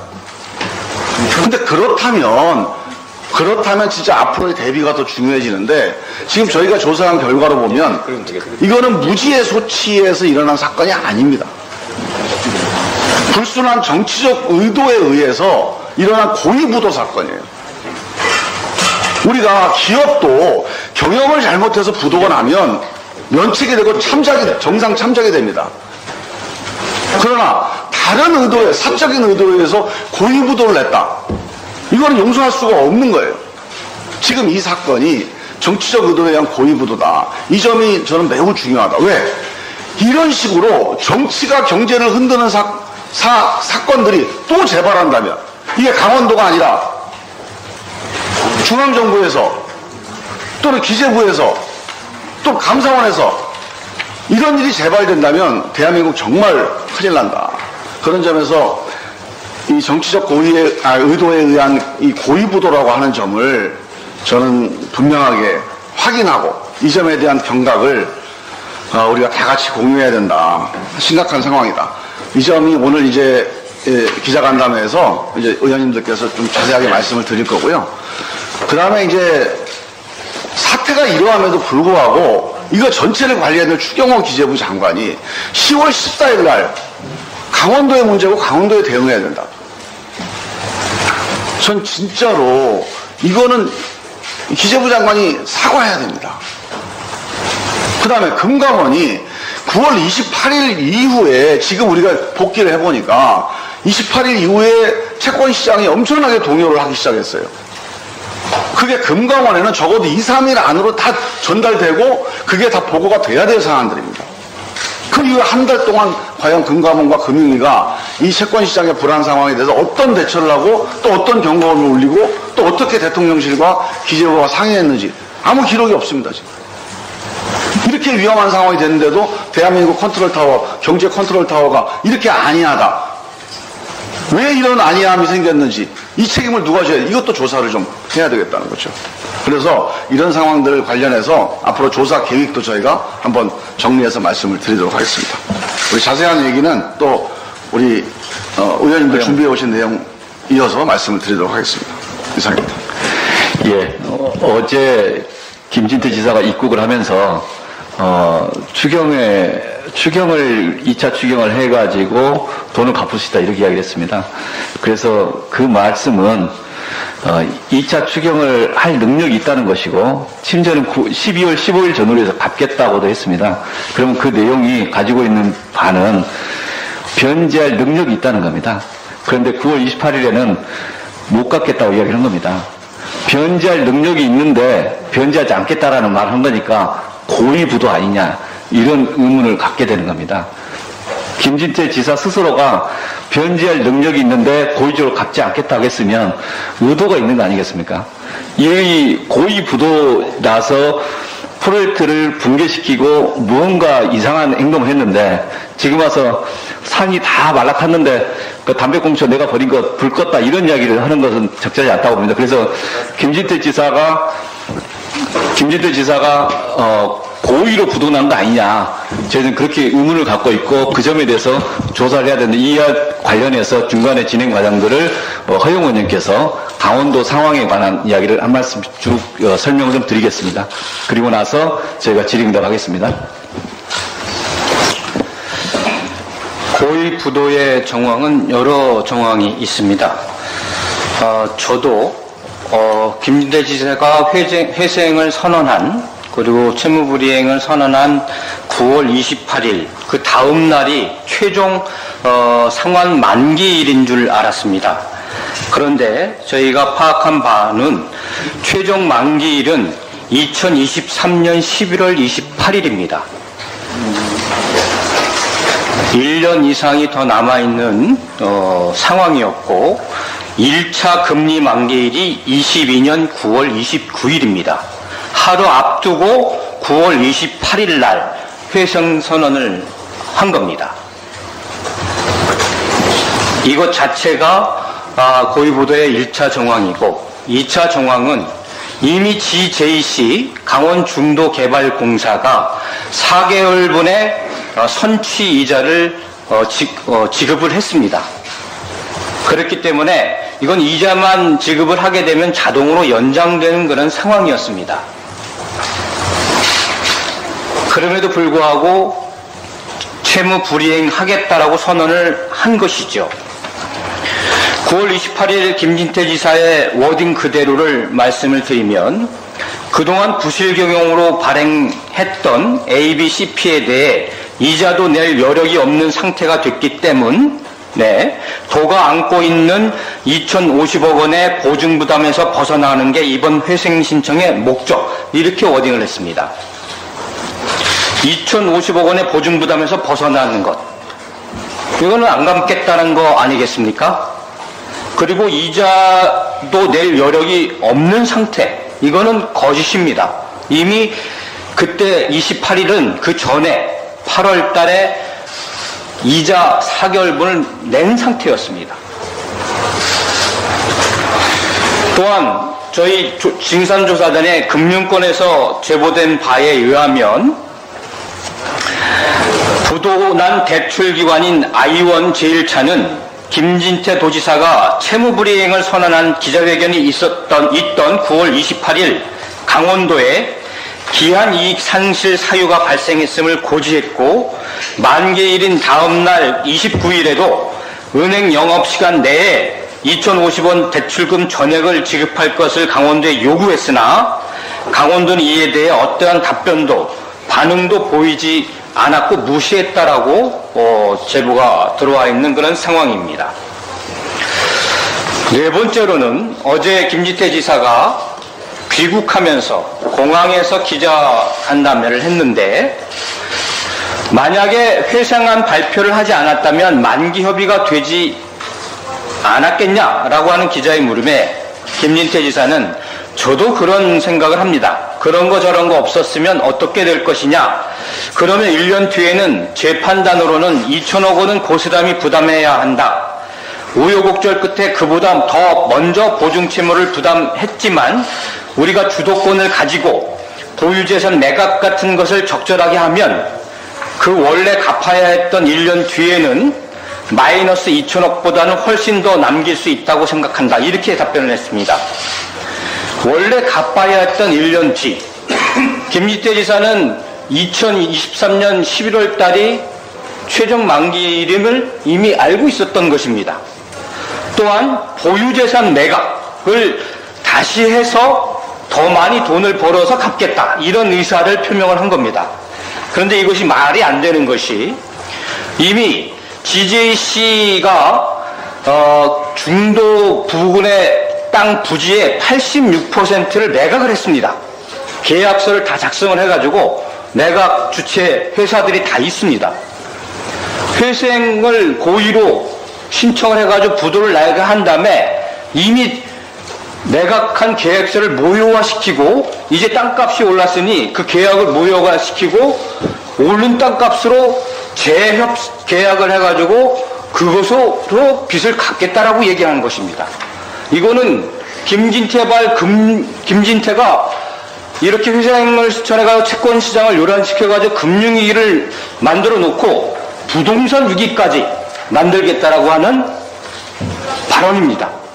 공기관이 이미 계약을 해놓고 그걸 회생 신청을 해놓고 부도를 해놓고 다시 재계약해가지고 돈을 벌겠다라고 하는 그런 발언이나 마찬가지입니다. 아주 심각한 정말 경제 신용과 신뢰 를 무너뜨리는 그런 발언이 아닐 수가 없습니다. 또한 지제이 씨는 계속해서 이런 매각을 통해 가지고 어, 갚, 갚을 의향이 있고 이자도 내고 있었습니다.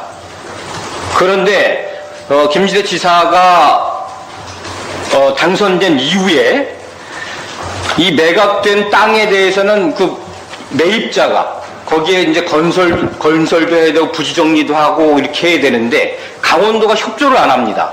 실시계획 인가와 확정 측량 같은 것들을 강원도가 협조를 안 해줬기 때문에 매, 매입자들은 그 땅에 대한 건설행위나 이런 것들에 대한 권리 행사를 하지 않고 또 그런 그 행정 허가 사- 상황을 안 하기 때문에 매입자들은 그 GJC에게 계약 금액들을 어, 완전하게 지불하지 않았던 것입니다. 그 계약 금액이 들어오지 않으니까 GJC의 경영 상황 더욱더 악화되고 채무 그 채무를 갚아야 될 돈이 순환되지 않으니까 이 상황이 더욱더 몰리게 된 것입니다. 또한 다섯 번째는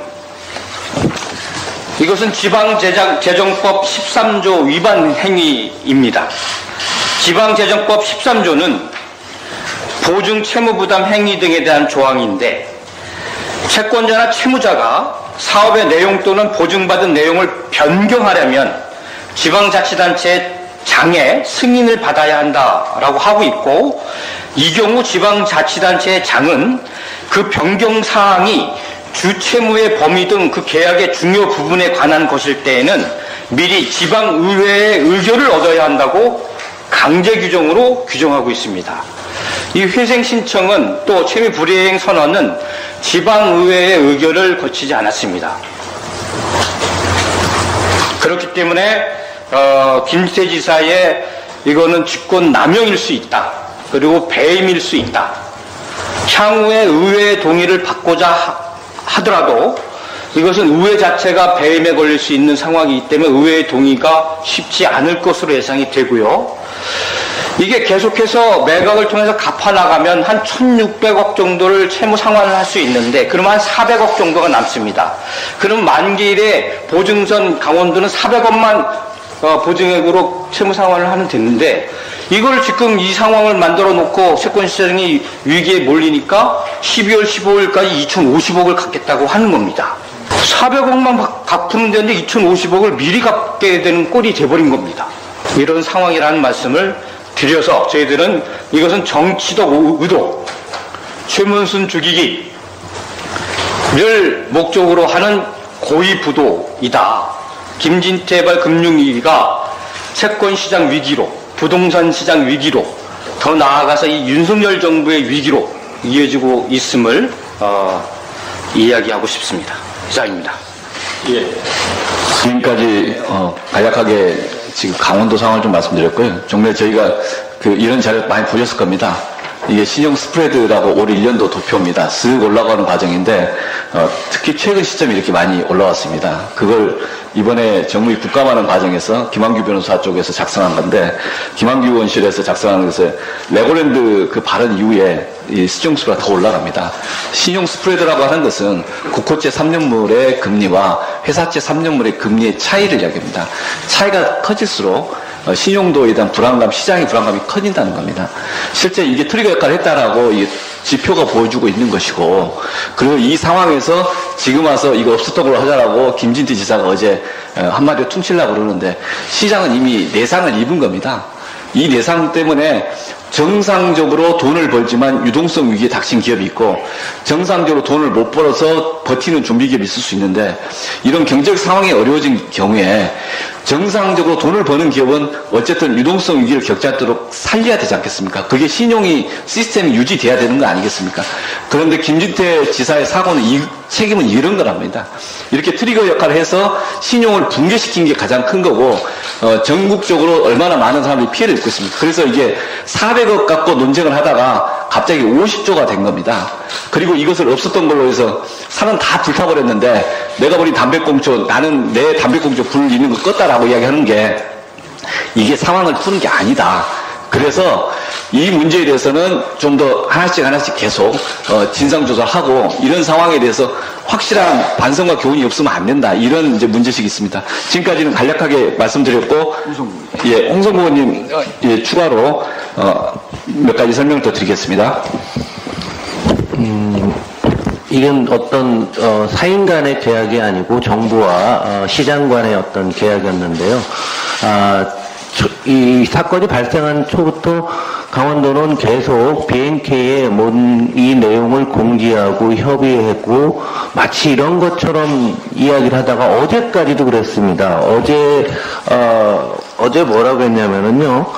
중도개발공사 기업해상 신청 계획도 발표 하루 전에 BNK 증권 쪽과 공유를 했는데도 불구하고 발표 다음 날 아무 연락도 없이 기한이식 상실 사유를 통지하고 당일 오후 3시까지 보증점 2,050억을 모두 갚으라고 요구했다라고 어, 제 발표가 이렇게 나왔습니다. 그러니까 어, 계속 어, BNK 측에 어, 현재 상황을 설명하고 뭐 했다라는 건데요. 그래서 저희가 BNK 증권 쪽에 공문을 보냈습니다. 그 진짜 협의한 내용이 있냐 했는데 아, 바로 한 시간 전에 해답이 왔습니다. BNK 측에서 뭐라고 했냐면 BNK 투자증권이 강원도의 중도개발공사 회상 신청과 관련하여 사전 고지를 받거나 협의한 내역 일체 해당 사항 없음 없다라는 얘기죠. 그리고 강원도가 BNK 투자증권 중에 대출 약정 책임을 이행하겠다는 내용으로 발송한 공문 사본을 달라왔더니 그런 공문은 없다라고 했습니다. 그러니까 이 엄청난 일을 저질러 놓고도 계속 말 바꾸기, 책임 떠넘기기로 이 상황을 빨리 덮으려고만 하는 게 현재의 아, 강원도고 김진태 지사 같습니다. 그래서 시장은 아, 법률에 의해 움직이고 증거에 의해 움직입니다. 제도에 의해서 이런 거 없이 어, 사인간에 마치 옆에 친구한테 돈 빌려주고 안 갚은 것처럼 하는 그런 무지한 사람들이 지금 우리나라 도정을 책임지고 있고 아, 130만 이상의 강원도민을 떠나서 전 국민들한테 큰 피해를 주고 있다라고 어, 말씀드리겠습니다. 이 내용은 여러분들 책상 위에다 다 배포하도록 하겠습니다. 예, 지금부터 질의응답 받겠습니다. 혹시 추가로 질문하실 게 있으면 어, 답변해 드리겠습니다.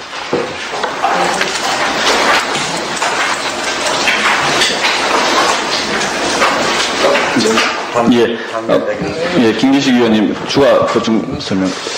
예, 그 저희가 크게 두 번의 경제 위기로 엄청난 국민적 고통을 겪었는데 IMF 경제 위기와 2008년 리만 브러더스 금융 위기입니다. 이런 위기가 발생할 때는 반드시 트리거 역할을 하는 사안이 발생합니다. 이 IMF 같은 경우는 이제 한보 어, 97년도 3월 달에 한보부도가 트리거가 돼서 그로부터 8개월 뒤에 아, IMF 상황을 맞이하게 된 건데 지금은 이 그 김신태발 금융위기라는 게 가뜩이나 어렵고 앞으로 더 어려워질 우리 경제에서 금융시장에 있어서 위기를 현실화시켜버리는 트리거 역할을 하는 것에 대한 우려를 하지 않을 수 없다 이 말씀을 드리고 두 번째는 이 자본시장, 채권시장에 있어서 지금 핵심 문제는 신용경색입니다. 신용경색이 발생하면 우량한 것과 불량한 것이 구분되지 않아서 멀쩡한 흑자 기업과 우량 기업이 단기적인 자금 유동성으로 흑자 부도가 나는 사태가 벌어지는 상황들이 어, 벌어지게 됩니다. 이 특성을 간단히 설명드리면 이 코로나가 시작된 20년도에 두산중공업이 노사관계 문제 때문에 직장 폐쇄 결정을 했는데 그게 엉, 파장은 어떻게 나타나냐면 두산중공업에 대한 시장의 불신으로 이어져서 불과 한 달여 만에 두산그룹 전체가 디폴트 위기까지 몰려서 그 당시 문재인 정부 산업은행에서 두산그룹이 IMF 때와 같은 트리거 역할을 할 것을 우려해서 채무구조, 재무구조 개선 약정을 통해서 두산 인프라코아 등의 매각을 전제로 3조 원이 넘는 자금을 투입해서 그걸 막아냈습니다. 이 자본시장이라는 건 그렇게 불과 두산 그룹 정도 되는 기업도 한 달여 만에 자금 경색으로 부도 위기에 몰리는 상황이 된다 이 말씀을 드리는데요. 이후 대응과 관련해서 핵심적인 문제는 이런 겁니다.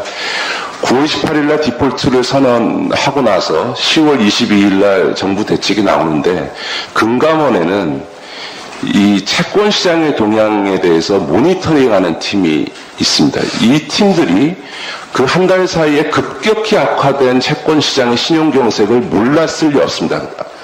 daily로 파악하고 있기 때문에 이 daily로 파악된 채권 시장에 급속하게 얼어붙고 있는 이 상황을 금감원장에게 당연히 보고돼야 하고 그 보고된 내용은 금융위원장 김주현 위원장이나 추경호 어, 기재부 장관이 공유돼야 합니다.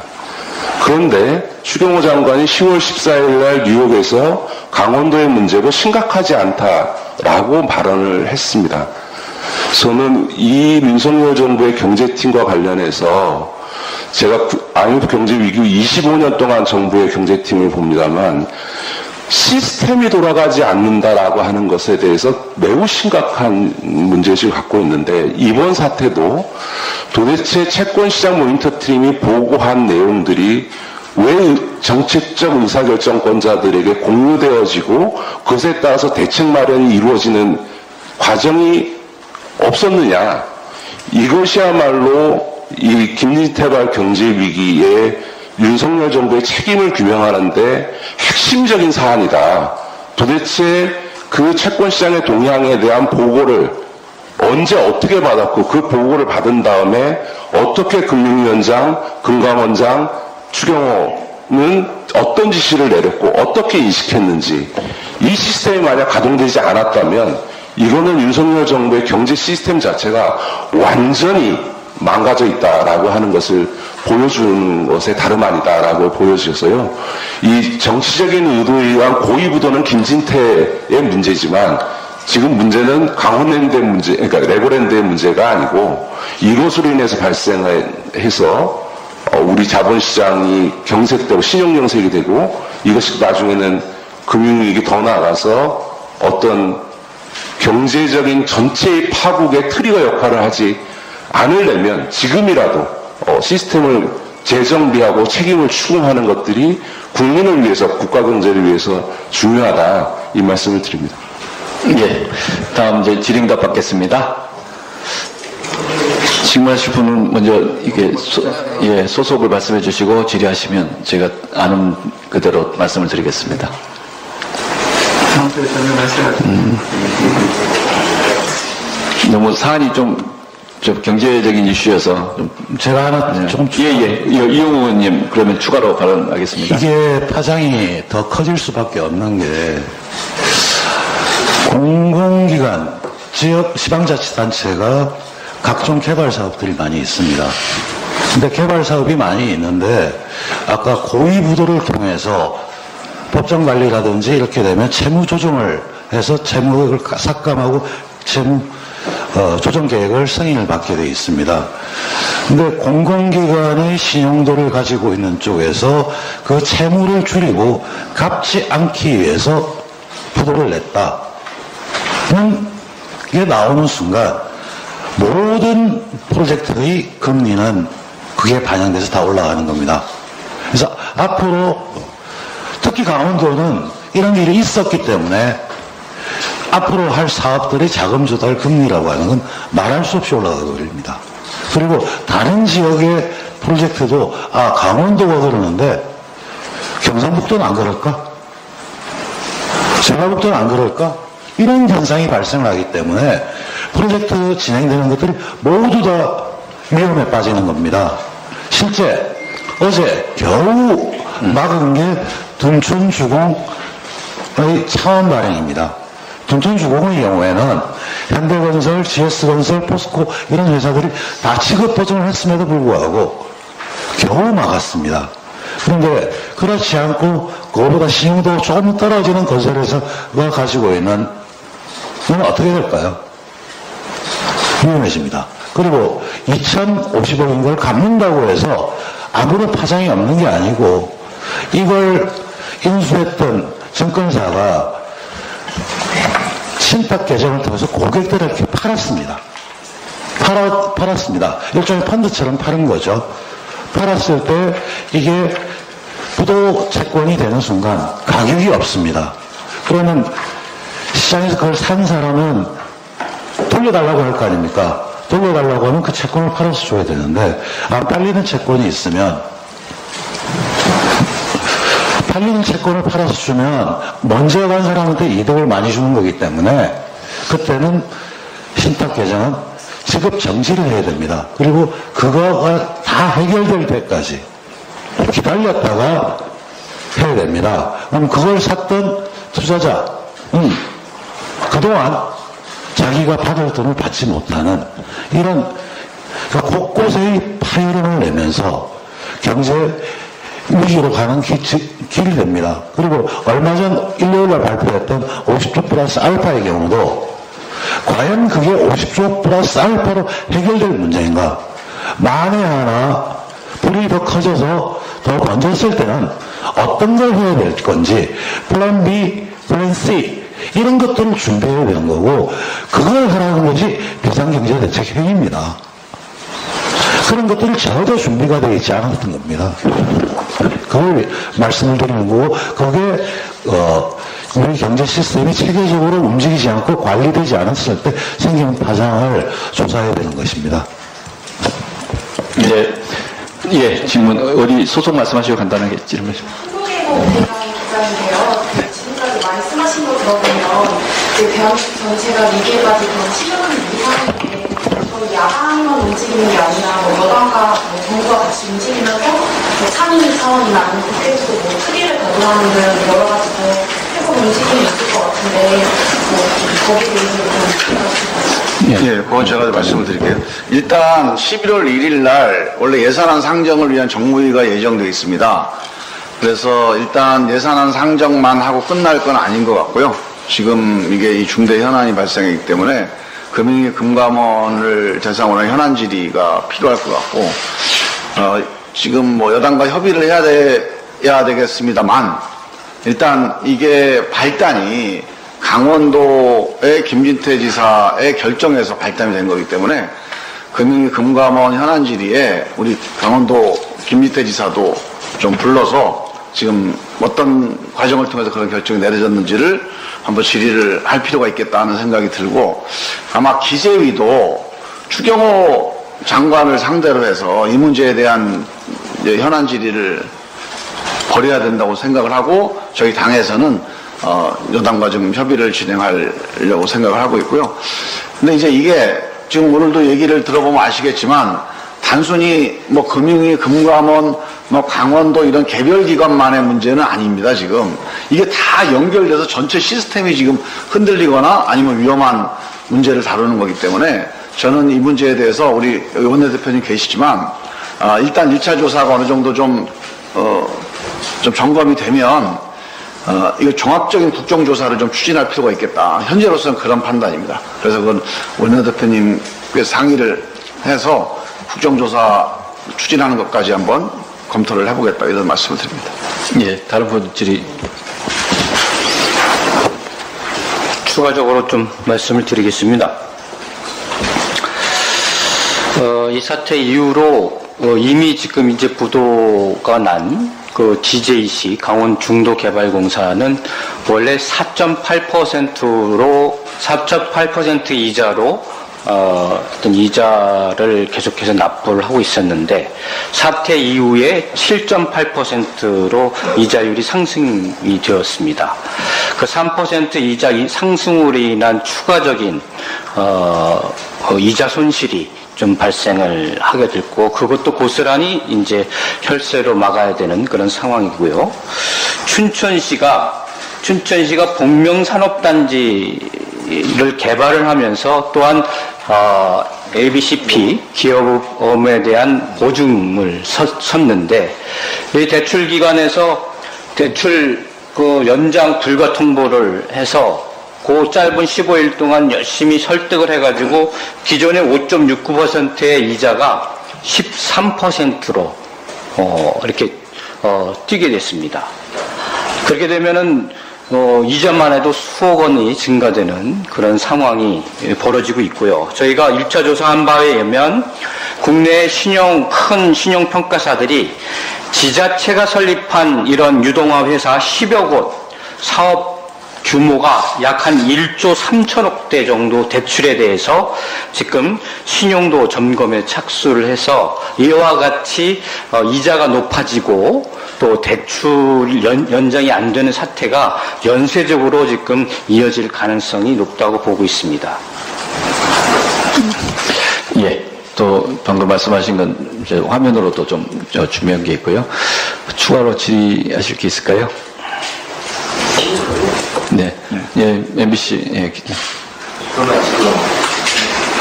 예, 소리 크게 안 들려서 예. 설명해 주셨는데 궁금한 게 그럼 당 차원에서 좀 어느, 어느 정도 대응이나 대책까지 좀 고민하시는 게 있는지 궁금해서요. 저희가 그 이 주제에 대해서는 지금 진상 조사를 일단 시작을 한 거고요. 그러니까 이 진상 조사를 하는 게 이제 과거에 했던 것만 묻겠다 이런 문제가 아니라 지금 경제 상황 자체가 내년 말까지 쉽지 않습니다. 내년 말까지 쉽지 않고 되게 전 세계적으로 긴장하고 있고 대한민국 전체가 긴장을 해야 될 상황에서 대형 사고가 터진 겁니다. 그러면 이 문제에 대해서는 재발 방지를 위해서 원인 파악도 제대로 해야 되지 않겠습니까? 그리고 경제 시스템이 아까 어, 김기식 의원께서 말씀을 했지만은 어, 심각한 의문을 제기하고 있는 상황이죠. 그걸 같이 점검 하면서 같이 풀어가야 되는 거죠. 그리고 지금 저희가 이거 진상조사하면서 뭐 시장의 불안을 자극하려는 게 아니라 시장의 상황의 변화에 대해서 능동적으로 정부가 할 역할은 다 해야 된다. 그리고 함께 풀어가는 자세를 보여야 되는 거라고 생각합니다. 그런 역할들로 지금 일차적으로 강원도 도지사가 어제 와가지고 산불 다 나고 다 탔는데 내가 버린 담배꽁초 발로 밟아서 끝났대. 이런 식으로 이야기하면서 퉁치려고 그러는데 그건 아니지 않습니까? 그래서 그런 조- 조사를 강원도 도청을 다음 주 월요일 어, 방문하고 그리고 이제 김명민 의원 말씀하셨듯이 각 상임위별로 어, 현안질을 하면서 좀 더 조사를 좀 해나가겠습니다. 그리고 그 중간중간에 나온 내용들은 계속 어, 대국민 보고를 하겠습니다. 그렇죠. 네, 추가로 말씀드리면 이 김진태 사태 진상조사단이 아니고요. 김진태 발 금융위기 진상조사단입니다. 그래서 이게 원인이 됐던 김진태 지사의 결정에 대한 철저한 진상과 책임을 조사하는 것 그리고 그 거기서 발단된 지금 금융시장의 위기와 위험에 대해서 진상을 조사해서 여기에 대한 뭐 시스템 개선과 대안을 마련하는 것 이게 이제 우리 진상조사단의 기본 임무입니다. 그 추가로 잠깐 말씀드리면요. 이게 지금 당장은 그 김진태 지사의 행위가 적절했느냐를 밝히는 게 있고요. 그 다음에 그 이후로부터 9월 28일부터 10월 22일까지 뭐 대책이 나올 때까지 윤석열 정부의 경제관리 시스템이 작동이 어떻게 됐는지 한 달여를 그냥 거의 공- 그러니까 수수방관한 이 과정에 대한 걸 하겠지만 저희의 인식은 이미 위기는 시작됐다고 보고 있고 이 신용경색이 당분간 쉽게 해결되지 않을 거고 그렇게 되면 어, 하반기 내년 상반기로 예측했던 위기적 상황이 연말 연초로 어, 당겨질 위험이 있습니다. 그런 일을 막기 위해서는 민주당이 총, 총력을 다할 건데 그러려면 일단 빨리 지금 윤석열 정부 망가진 경제 시스템의 현황과 원인을 파악해서 이 시스템을 방지해야죠. 여야를 떠나서 한 국가의 정부가 이런 아주 기본적인 모니터링에 의한 기본적인 매뉴얼 대응조차 못하는 것에 대해서 저는 지난 20여 년 동안 일하면서 적어도 대한민국의 경제 관료가 이 정도 수준은 아닙니다. 이런 컨틴전시 상황에서의 대응 매뉴얼을 갖고 있고요. 그것을 대처하기 위한 시스템이 있는데도 불구하고 이 정도에 그것이 전혀 가동되고 있지 않다. 도대체 왜 가동되지 않는지를 규명해서 앞으로 발생할 더 큰 위기를 막기 위한 대책을 지금 민주당이 예, 예. 다해서 다할 거다. 이 점은. 예, 여기까지 하겠습니다. 예. 왜 질의응답, 예. 네네. 하나만 더 받겠습니다. 예. 그 지방재정법에 이제 규정돼 있다고 말씀을 해주셨는데 그렇게 법에 규정돼 있어도 개인의 일탈로 이렇게 시장이 큰 충격을 준 거잖아요. 이거를 좀 원천적으로 막을 수 있는 뭔가 입법이나 이런 것도. 제도 개선에 대해서는 김성주 의원이 지금 법원 발의하겠다고 기자 어, 보도자를 배포한 걸로 알고 있고요. 그 점에 대해서 정무위 차원에서 공식 논의하지 않았습니다. 다만 정보 교환은 이제 그 간사님이랑 같이 상의를 하고 있습니다. 어, 이후에 좀 더 상황 진전하면서 제도 개선까지 해보겠습니다. 근데 이건 이제 지금 말씀한 대로 바로 그냥 그 방향으로 가겠다 이렇게 단정할 수 있는 상황은 아닌 것 같습니다. 네. 그러면 다른 질문 없으시면 오늘 어, 기자 간담회 이렇게 마치고 저희들이 추후 진행 상황에 따라 상황이 좀 정리가 되면 또 계속 보고를 좀 드리겠습니다. 고맙습니다. 예, 고맙습니다.